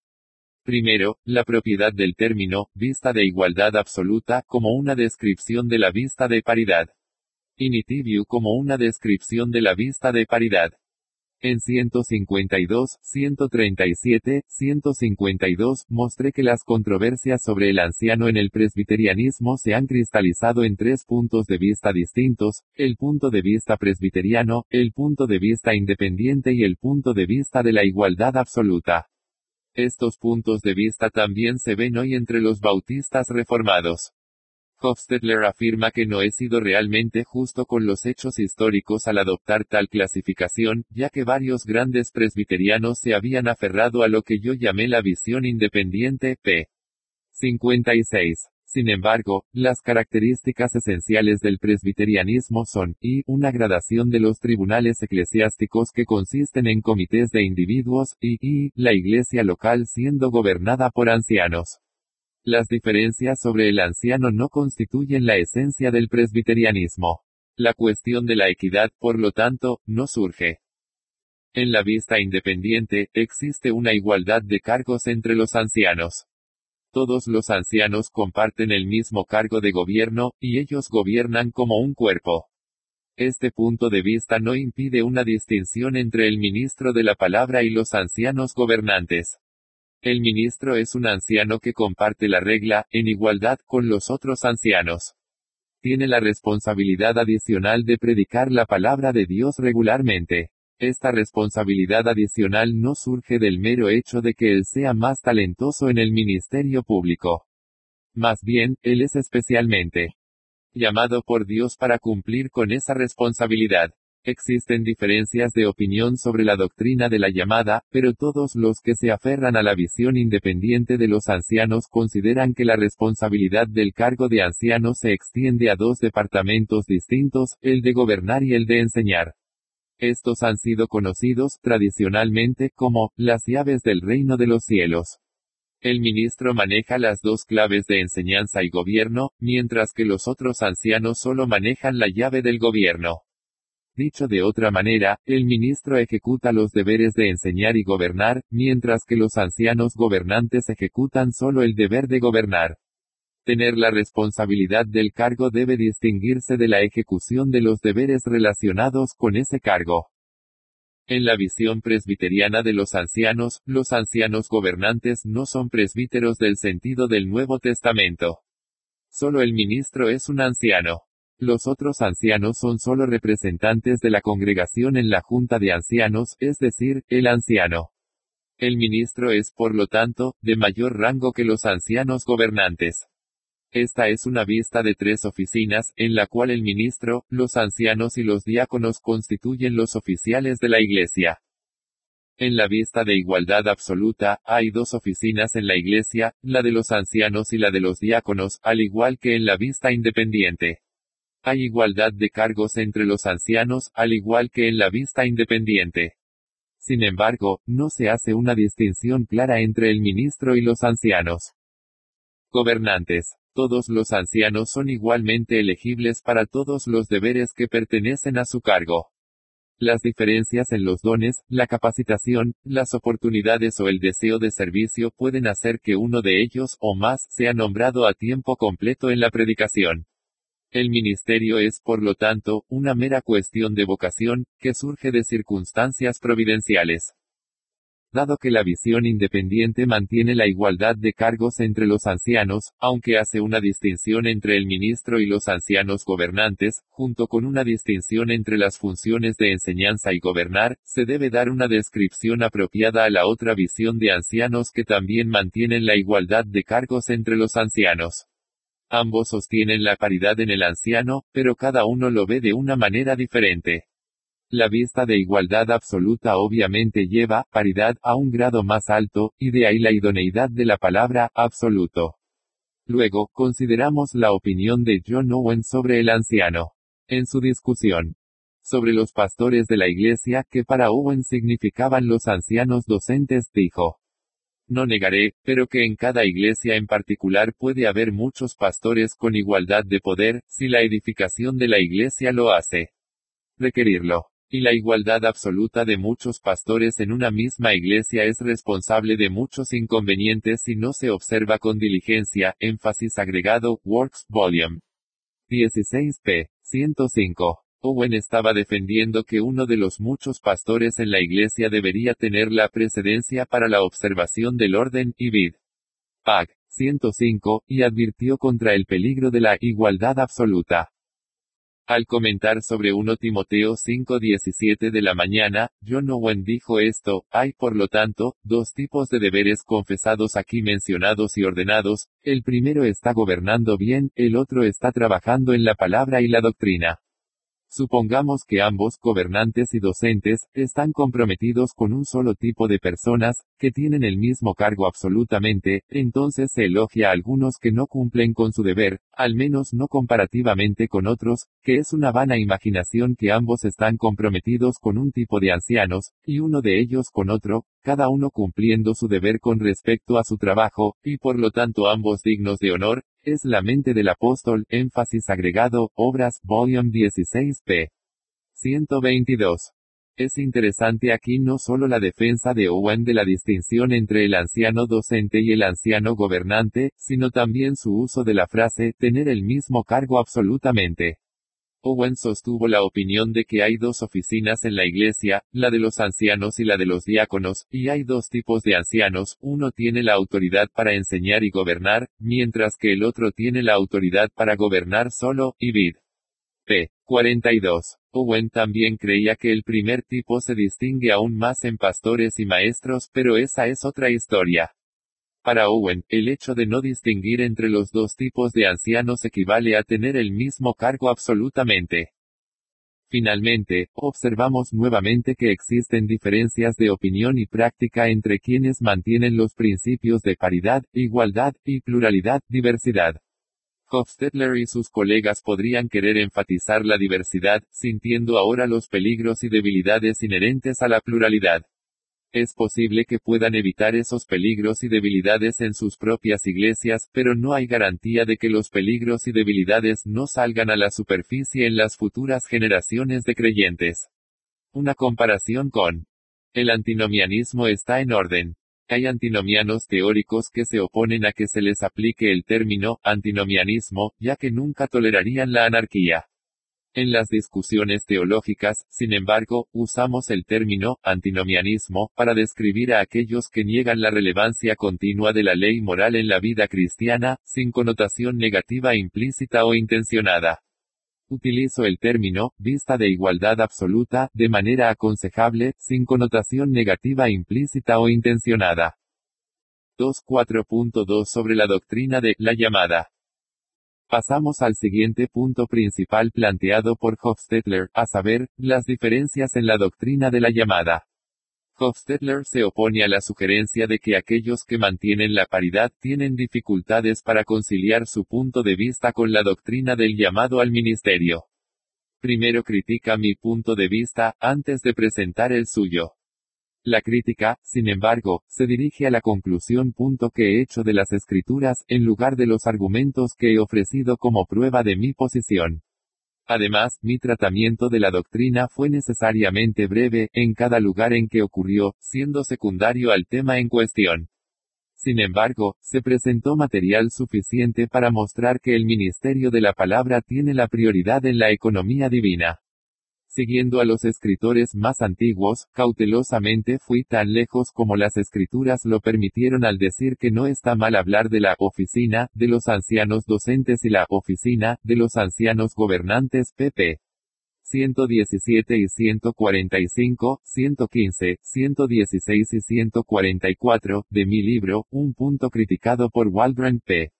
63. Ya hemos visto que Efesios 4:11 de la mañana enumera pastores, maestros junto con apóstoles, profetas y evangelistas, hombres que no solo eran predicadores vocacionales, sino también oficiales de la Iglesia.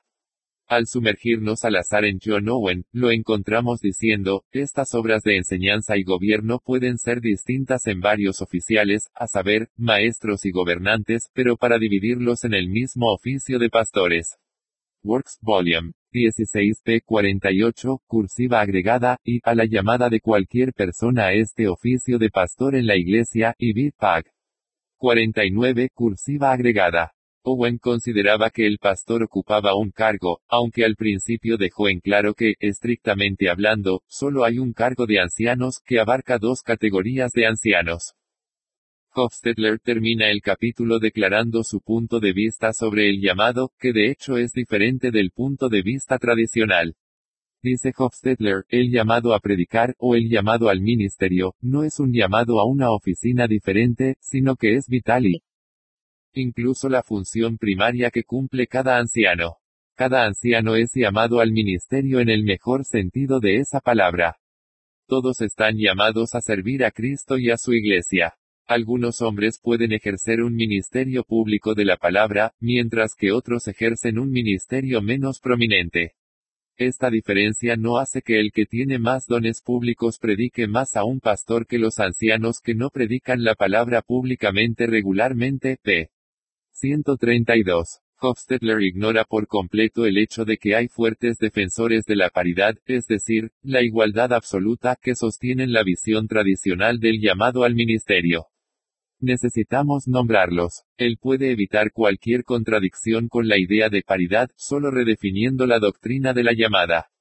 En realidad, está llevando la idea de paridad y diversidad, a su conclusión lógica, a saber, reducir la gloria y la unicidad del ministerio de la palabra, otorgado por la Escritura, a una vocación como otras vocaciones mundanas. La diferencia entre la vista de igualdad absoluta y la vista independiente no puede ser más clara. 3. Histórico. Consideraciones. Hemos completado el análisis de los capítulos doctrinales del libro, En defensa de la paridad, una presentación de la paridad o la igualdad de los ancianos en el Nuevo Testamento. Ahora procedemos al análisis de los capítulos históricos, antes de concluir esta serie de artículos. 3.1 Cap. 6. Un examen histórico de la paridad de los ancianos en la independencia y John Owen, por Dave Chansky. Si hay un maestro en la tergiversación, él es David Chansky. Comienza el capítulo con palabras Eirenic. Luego ataca mi sugerencia de que es preferible abogar por la validez del cargo de ancianos gobernantes, en lugar de la pluralidad, alegando que es un retiro de facto del énfasis bíblico. Apoya su posición de pluralidad, citando a John Owen, pero no aclara el hecho de que Owen estaba abogando por una pluralidad derivada de la enseñanza de ancianos y ancianos gobernantes, esa es la posición que mantengo. En otras palabras, la pluralidad de Owen es equivalente a mi validez de los ancianos gobernantes, y diferente de la pluralidad de Chansky. 3.1.1 Paridad. Chansky afirma que creía en una jerarquía de autoridad entre los ancianos, y que incorrectamente sostuve que Owen otorgó una mayor autoridad al pastor que el anciano gobernante cuando se trata del gobierno de la Iglesia, p. 100. ¿De dónde sacó Chansky esta idea descaradamente falsa sobre mi punto de vista? Lo basa en mi declaración, los pastores tienen prioridad sobre los ancianos gobernantes, sin leer cuidadosamente lo que quise decir con prioridad. He declarado claramente en mi libro, cada palabra, prioridad, incluye la idea de primacía, y más. El elemento de comparación se introduce cuando hablamos de la prioridad del ministerio. El ministerio de la palabra de Dios debe tener la primacía, es decir, lugar supremo, preeminencia, en la vida de la Iglesia. También debe tener prioridad, es decir, ser más temprano, ocupar un puesto de mayor importancia, sobre otros asuntos importantes. Aquí estamos comparando la importancia relativa de los oficiales en la Iglesia. De los dos tipos de ancianos, el anciano docente tiene prioridad sobre los ancianos gobernantes, pp. Ortiz sobre los ancianos gobernantes pp. 119. También he declarado claramente, en el capítulo titulado, la unidad de la anciano. Todo el anciano es responsable tanto de la enseñanza como del gobierno de la Iglesia. Las dos llaves del reino de los cielos, la autoridad para enseñar y gobernar, están comprometidas con el anciano como un cuerpo.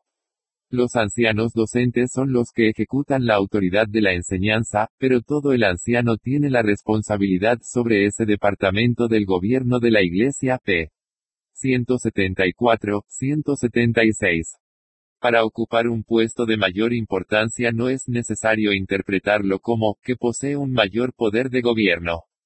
En lo que respecta al gobierno, todos los ancianos, incluidos los docentes y gobernantes, comparten el mismo poder, ya que ocupan el mismo cargo básico de presbítero. Chansky luego citó de mi libro, algunos bautistas reformados están abogando por una visión del anciano en el que todos los ancianos son considerados iguales, sin distinción entre ellos, quizás por las diferentes funciones que desempeñan. Para ellos, todos los ancianos son pastores. A esto, Chansky comentó lo siguiente, esta es una representación justa de la doctrina de la paridad sostenida por varios bautistas reformados. Sin embargo, Poh no considera esta diferencia desde su punto de vista como menor o inocente. Él escribe, algunas iglesias creen en la igualdad de los ancianos y llevan esto al extremo, llamando a cada pastor, pastor. También caricaturiza su punto de vista de la paridad al llamarlo el punto de vista de igualdad absoluta, y afirmando que quienes mantienen la paridad creen que todos los ancianos tienen la misma autoridad en todos los sentidos. Uno podría ser llevado a pensar que aquellos que mantienen la paridad enseñan que los ancianos en cada iglesia deben usar el mismo tamaño de zapato y separarse el cabello de la misma manera. En el mejor de los casos, Poh da una pobre caricatura de los puntos de vista de bautistas reformados como Sam Waldron y Ann Martin basados, presumimos, en la ignorancia de su enseñanza y práctica real, énfasis agregado por Chansky, p. 100. Se pueden decir muchas cosas sobre el párrafo anterior, pero será un ejercicio tedioso intentar hacerlo. Solo señalaremos su dudosa forma de presentar mi punto de vista en este caso. En la cita de la frase que todos los ancianos son iguales en autoridad en todos los sentidos, él elige enfatizar la frase, en todos los sentidos, sin la debida atención a, igual en autoridad. En la misma página de mi libro de la que se extrajo esta cita, p. 165, inmediatamente procedí a elaborar diciendo. Esto se basa en el argumento de que en Hechos 8:17 de la noche, 28 y Tito 1:5-7, las palabras ancianos y supervisores, u obispos, se usan indistintamente para referirse a las mismas personas. A partir de esto, se afirma que todos los ancianos son pastores, y que la diferencia entre los ancianos está solo en las funciones que realizan. Las diferentes funciones se distribuyen de común acuerdo entre los ancianos. En lo que respecta a la autoridad, todos los ancianos tienen los mismos derechos para realizar todas esas funciones. Esto es prácticamente una repetición de la cita anterior a la que Chansky comentó favorablemente como, una representación justa de la doctrina de la paridad. Está claro que mi énfasis estaba en, igualdad de autoridad. No me he equivocado al decir que el punto de vista de paridad cree que todos los ancianos tienen la misma autoridad en todos los sentidos, ya que tienen los mismos derechos para realizar todas las funciones. Esto contrasta con mi punto de vista en el que todos los ancianos son iguales solo en el sentido de que ocupan el mismo cargo de gobierno y comparten la misma responsabilidad o poder de oficina, según Owen, Works, Volume 16 p. 37, tanto sobre la enseñanza como sobre el gobierno de la Iglesia. La autoridad, o derechos, según Owen, para enseñar y gobernar están comprometidos con el anciano como un cuerpo. Solo los ancianos docentes ejecutan la autoridad de enseñar, aunque todo el anciano tiene la responsabilidad sobre ese departamento del gobierno de la Iglesia. 3.1.2 Inhomogeneidad. A continuación, Chansky intenta demostrar que, históricamente, no hubo homogeneidad en el sistema de gobierno, independiente, de la Iglesia, particularmente en lo que respecta a la pluralidad y la paridad en el anciano. John Owen insistió en la norma bíblica de la pluralidad de ancianos en cada iglesia y la validez bíblica del cargo de ancianos gobernantes. En contraste, Benjamin Keach, un destacado bautista particular del siglo XVII, negó la continuidad del cargo de ancianos gobernantes.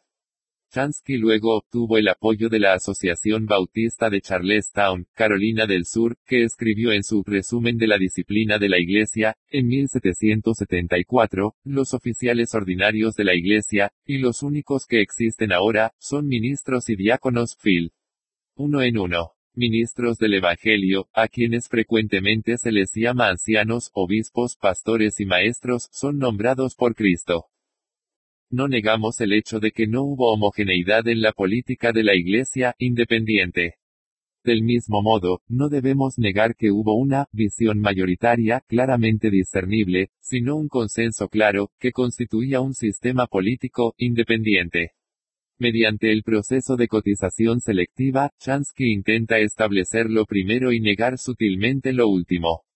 Por mucho que respetemos a Benjamin Keach, no debemos pensar que su punto de vista era representativo del de los primeros bautistas particulares. Otro muy respetado, el líder de los bautistas particulares del siglo XVII, más importante que Benjamin Keach, quien firmó las Confesiones Bautistas de 1644 y 1689, fue Hanserd Knowles. Su nombre apareció primero en la lista de representantes de la Iglesia que emitió la Confesión de 1689. En el área de la escatología, fue un quinto monárquico convencido, para vergüenza de los otros bautistas particulares.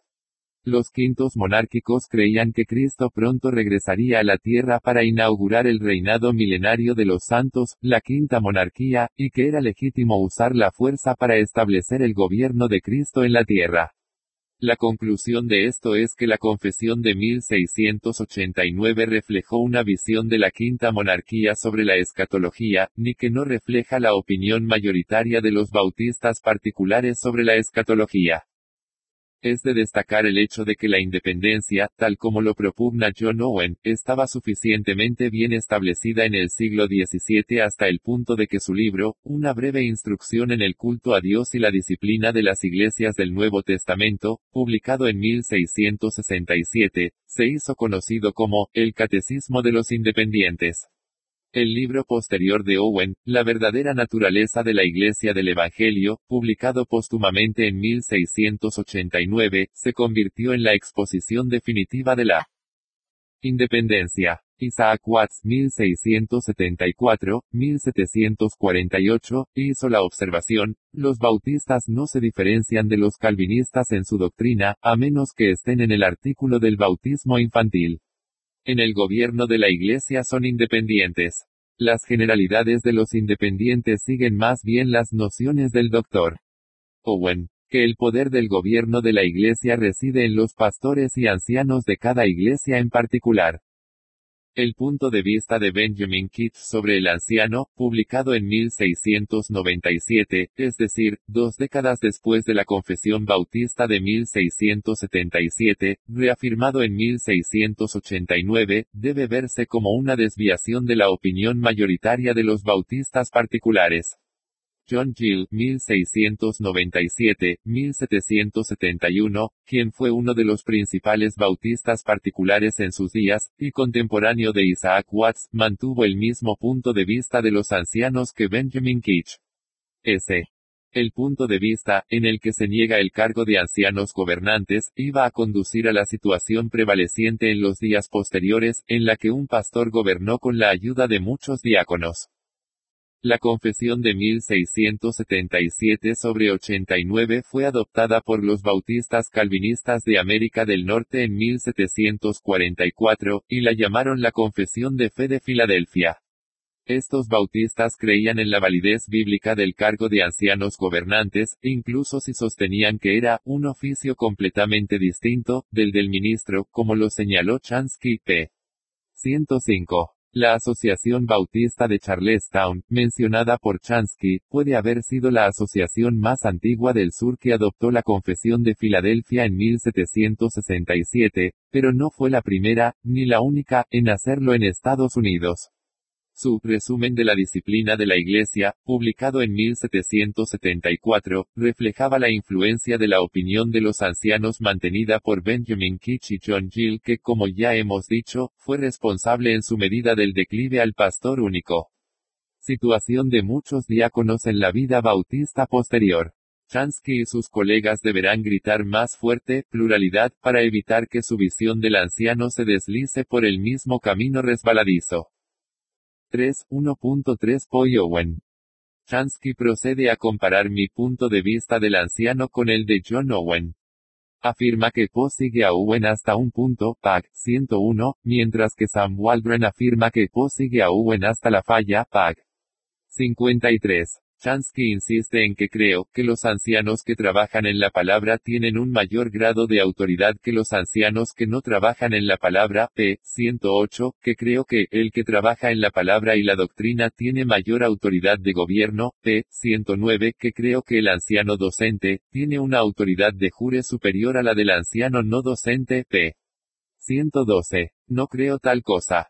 La propensión de Chansky a la tergiversación se muestra nuevamente cuando afirma que tuve dificultades para encontrar el apoyo explícito de John Owen para la opinión de que los ancianos docentes tienen mayor autoridad de gobierno sobre los ancianos gobernantes, énfasis suyo, p. 109. Él dice, Poh evidentemente siente esto cuando intenta obtener apoyo para su afirmación de Owen. Parece darse cuenta de que no tiene un apoyo explícito de Owen aquí y que la declaración más fuerte que él puede hacer es que hay algunas indicaciones que Owen sí creía en la prioridad del ministerio, en el sentido en que el Poh lo entiende. Lo que estaba estableciendo era la prioridad del ministro, que es diferente de la mayor autoridad de gobierno del ministro. Mencioné que Owen no enseñó explícitamente el principio de la prioridad del ministerio porque no había razón para que lo hiciera, ya que este principio ya era un reconocimiento y no necesitaba defensa, p. 122 de mi libro. Luego procedí a mostrar que hay indicios, sin embargo, de que Owen creía en la prioridad del ministerio. Dije, a continuación hay algunas indicaciones de que Owen sí creía en la prioridad del ministerio, p. 123 de mi libro. Le siguieron un total de 14 pasajes de John Owen, agrupados en 5 secciones. La frase, algunas indicaciones, significa claramente, algunas de las muchas indicaciones, mientras que Chansky significa, solo hay algunas indicaciones. Chansky afirma además que difería de Owen en quien presidirá las reuniones de ancianos pp. 112, 113. Fundamentó la presidencia del anciano docente en la prioridad del ministerio, mientras que Owen citó otros factores en la determinación de quién debe presidir. Chansky cita a Owen para demostrar que permitió que los ancianos se turnaran en este deber, y que mantuvo constantemente la paridad de autoridad. Sin embargo, debe tenerse en cuenta el contexto de esas palabras de Owen.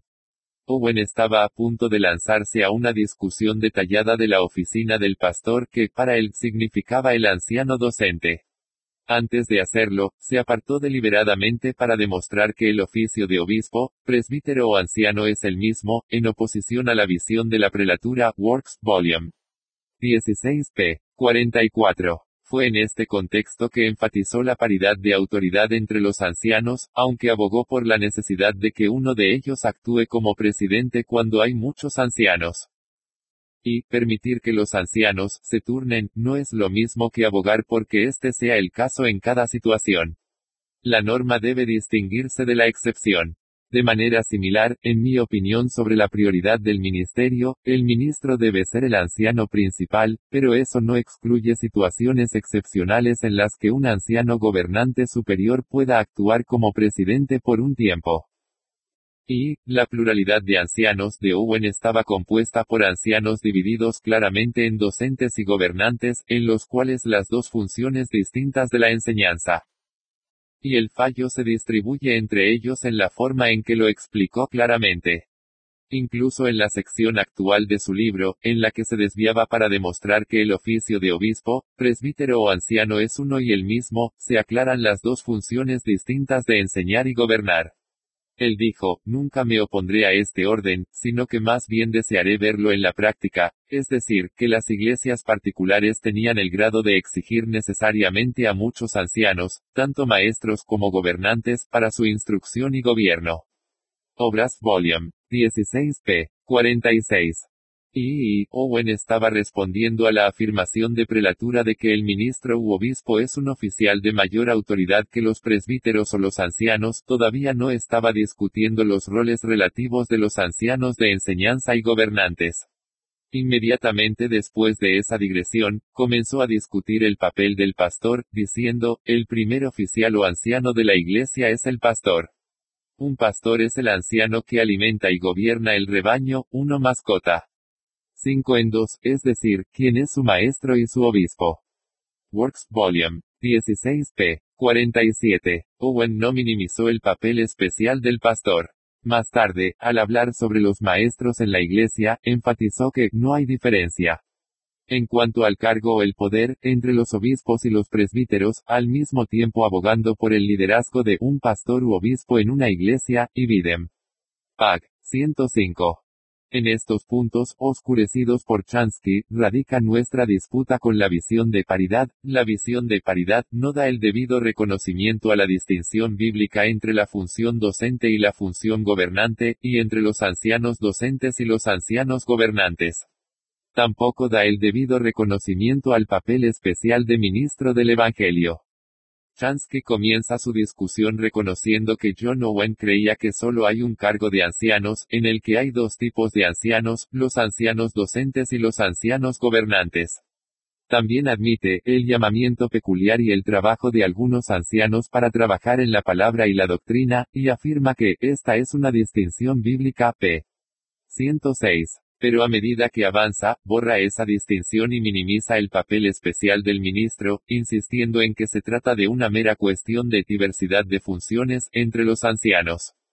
Chansky tiene la temeridad de afirmar que él y sus colegas están de acuerdo con Owen en sustancia, pero no en forma, p. 106, que mantienen las opiniones de Owen sobre el anciano esencialmente, diferenciándose de él básicamente en terminología, p. 114. Chansky quiere que creamos que la luna es el sol. 3.2 cap. 7. La Confesión Bautista de 1689 y la paridad de los ancianos por Sam Waldron. Waldron muestra su irritación porque había afirmado en mi libro que la Confesión de 1689 es clara como el cristal en su enseñanza sobre el anciano. Intenta apoyar su opinión de que no se puede ser dogmáticamente claro acerca de la opinión de los ancianos enseñada en la Confesión de 1689 mediante los siguientes pasos. Y, afirmando que la distinción entre la enseñanza y los ancianos gobernantes, no se deriva y no puede derivarse del texto de la Confesión misma, p. 120. Pero esto es cierto solo si el anterior as 3.2. La Confesión Bautista de 1689. Se supone que los pastores y los ancianos deben estar absolutamente igualados, como lo han hecho Waldron y sus colegas, lo que he señalado en mi libro, p. 127, 128. Si, por otro lado, se entiende que los términos pastor y ministro, en la Confesión de 1689 significan los ancianos docentes, el caso de Waldron se desmorona. Y, lanzando dudas sobre mi punto de vista, repitiendo mucho de lo que he dicho sobre las diferencias entre la Plataforma Saboya y la Confesión de 1689, y luego arrojando la declaración, estas alteraciones de patentes en la Plataforma Saboya son muy significativas. Los intentos de Pobun Singh de explicarlos a la luz de las diferentes situaciones históricas en las que se escribieron las dos confesiones no tienen peso ya que los bautistas particulares en 1689 y los independientes en 1658 enfrentaron situaciones muy similares. Pag. 122. ¿De qué maneras había intentado Pobun sin explicar las alteraciones a la luz de las diferentes situaciones históricas? De hecho, los expliqué a la luz de situaciones históricas similares. Y aprovechar el punto de vista de Benjamin Keach sobre el anciano para apoyar la idea de que los bautistas particulares alteraron la plataforma Saboya por no estar de acuerdo en que existe una clara distinción entre los ancianos gobernantes y los ancianos predicadores. Sin embargo, se hacen severas reservas y renuncias calificadas sobre la visión de Keach sobre el anciano, p. 125. Esto es lo que dice Waldron. Por supuesto, no es seguro si otros bautistas particulares entendieron 26 en 10 de la Confesión de 1689, o el anciano exactamente como lo hizo Keach. También es muy poco probable que la opinión de Keach de que todos los pastores deben ser apoyados pueda mantenerse a la luz de las Escrituras. Es posible que haya otras debilidades en la visión de Keach sobre el anciano. Una lectura de su pequeño libro da la impresión de que era débil en la enseñanza de la Biblia de que normalmente el gobierno de la iglesia local descansa en manos de una pluralidad de ancianos en cada iglesia local. Sin importar todo lo que pueda ser, está muy claro que Keach rechazó algo así como una distinción entre pastores y ancianos en la iglesia. El caso de Waldron no es convincente. Ignora por completo los argumentos que utilicé para apoyar mi opinión de que la Confesión de 1689 en realidad supone que hay una clara distinción entre los pastores, que son los ancianos docentes y los ancianos gobernantes pp. Ders y los ancianos gobernantes pp. 132 de mi libro. Apoyé esa afirmación mediante una consideración histórica del documento, basada en la plataforma Saboya, la Confesión Bautista de 1644, la Confesión Separatista de 1596 y John Owen.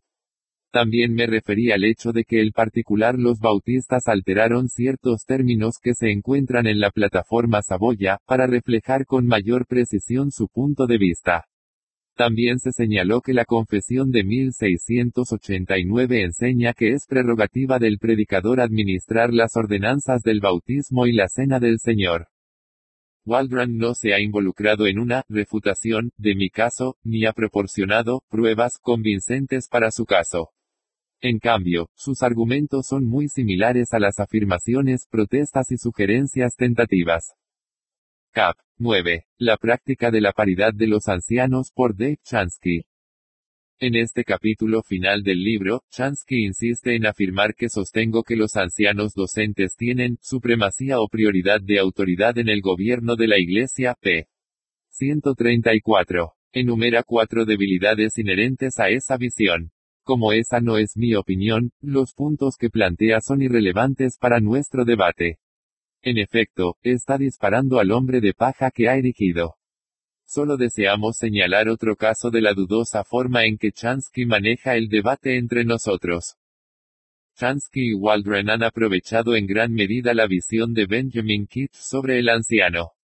Chansky ahora usa Keach de una manera desfavorable para desacreditarme, diciendo, recuerden que Benjamin Keach no vio ninguna orden bíblica ni una necesidad práctica para nadie más que predicar ancianos en la iglesia. El doctor Poh tampoco aprecia la importancia de perseguir el ideal de las Escrituras en este momento cuando escribe, el principio de pluralidad se considera como una nueva forma de exibolet. Ante estos nuevos problemas, no sería prudente hacer hincapié en la pluralidad. No puede que ni siquiera sea correcto para hacerlo. Chansky continúa citando un pasaje de Cotton Mather, que se refirió al Sínodo Reformador en 1679, lamentando la situación en la que las iglesias tenían solo un oficial de enseñanza, para resaltar la importancia de tener una pluralidad de ancianos. Además cita a Owen con el mismo efecto. Lo que Chansky no señala son los siguientes. Y está tergiversando mi posición mediante una cita selectiva. Inmediatamente después de esas palabras que él citó de mi libro, había escrito, es preferible abogar por la validez de la oficina de los ancianos gobernantes. Este sería un principio más amplio que abarca el concepto de pluralidad, ya que cuando los ancianos gobernantes son nombrados para ayudar al pastor, no habría una pluralidad de ancianos. La pluralidad defendida por los primeros independientes, como John Owen, fue una en la que tanto los ancianos docentes como los gobernantes comparten la regla, no una en la que solo los ancianos docentes llevan la regla, p. 159, 160, 161, de mi libro. De hecho, también defendí la unidad de los ancianos, en lugar de la igualdad de todos los ancianos, en otro capítulo de mi libro, p. 173, 174, que Chansky no parece haber leído. Y, en el Sínodo Reformador de 1679, los ministros de Nueva Inglaterra lamentaban la ausencia de ancianos gobernantes y maestros para ayudar a los pastores o maestros ancianos. Owen estaba igualmente preocupado de que debería haber oficiales además del pastor para gobernar la iglesia juntos. La suya era una pluralidad que incluía la enseñanza de ancianos y ancianos gobernantes. De hecho, todos los autores, excepto Benjamin Keach y posiblemente R.C.H. Lenski, citados por Chansky y sus colegas, sostuvieron la opinión de que hay una distinción entre los maestros y los ancianos gobernantes, un punto que ellos no aclararon. Y, históricamente, fue la visión de paridad de los ancianos, ejemplificada en Keach, la que jugó un papel importante en la desaparición del cargo de ancianos gobernantes, ver p. 178, 180, de mi libro. Chansky ahora desea distanciarse de Keach cuando, de hecho, su punto de vista y el de Keach son básicamente los mismos. Ambos comparten la idea de que solo hay un cargo de anciano absolutamente, en el que no hay una distinción clara entre los ancianos docentes y los ancianos gobernantes. Ambos niegan la validez del cargo de ancianos gobernantes. Ambos sostienen que todos los ancianos son pastores u obispos. El mismo pasaje del libro de Keach ha sido citado favorablemente por Chansky, p. 105, y Waldron, pp. 124, 125, en las primeras partes del libro. Ahora se está utilizando de manera desfavorable. Chansky y Waldron quieren tener el pastel, y comérselo también. 3.3 Conclusión. El libro, En defensa de la paridad, no ha logrado presentar una reformulación y una refutación adecuadas de mi punto de vista sobre el anciano. En cambio, la reexpresión ha sido reemplazada por una tergiversación grave de mi punto de vista, y la refutación ha sido reemplazada por invectivas dirigidas a mi persona y mi punto de vista. En la declaración, o proposición, de su punto de vista, los contribuyentes han explicado claramente lo que quieren decir con paridad y diversidad. Hemos demostrado que la suya es una descripción inadecuada del anciano bíblico, por las siguientes razones, y, no da el debido reconocimiento a la prioridad del ministerio, y, no muestra la distinción bíblica entre los ancianos docentes y los ancianos gobernantes, y, utiliza términos paridad, igualdad, diversidad, que son demasiado generales y vagos, que son consecuentes y no esenciales, y por lo tanto, no pueden ser prescriptivos para las iglesias sin problemas, y v, solo puede mantener consistentemente un DOC 3.3. Conclusión. Trígono de la llamada al ministerio, que es diferente de la visión tradicional, y que minimiza la prioridad del ministerio. En la prueba, de su posición, los contribuyentes han ofrecido una exégesis poco convincente de dos pasajes clave de la Escritura, a saber, Efesios 4:11 de la mañana y 1 Timoteo 5:17 de la mañana. Su prueba de paridad y diversidad es tal que puedo estar de acuerdo con gran parte de lo que afirman, ya que se refieren a cosas que tenemos en común y son de carácter general. En las áreas en las que diferimos, los contribuyentes han ignorado en gran medida los argumentos que he utilizado en apoyo de mi caso, y se han involucrado en tergiversaciones y burlas de mi punto de vista. El punto de vista de los ancianos propuesto por estos contribuyentes puede llamarse, con razón, la visión de igualdad absoluta, sin implicación ni intención con notaciones negativas. Niega los principios de la prioridad del ministerio y la validez de los ancianos gobernantes. Este punto de vista del anciano fue responsable en su medida del descenso de las iglesias a la situación de un solo pastor y muchos diáconos en el pasado.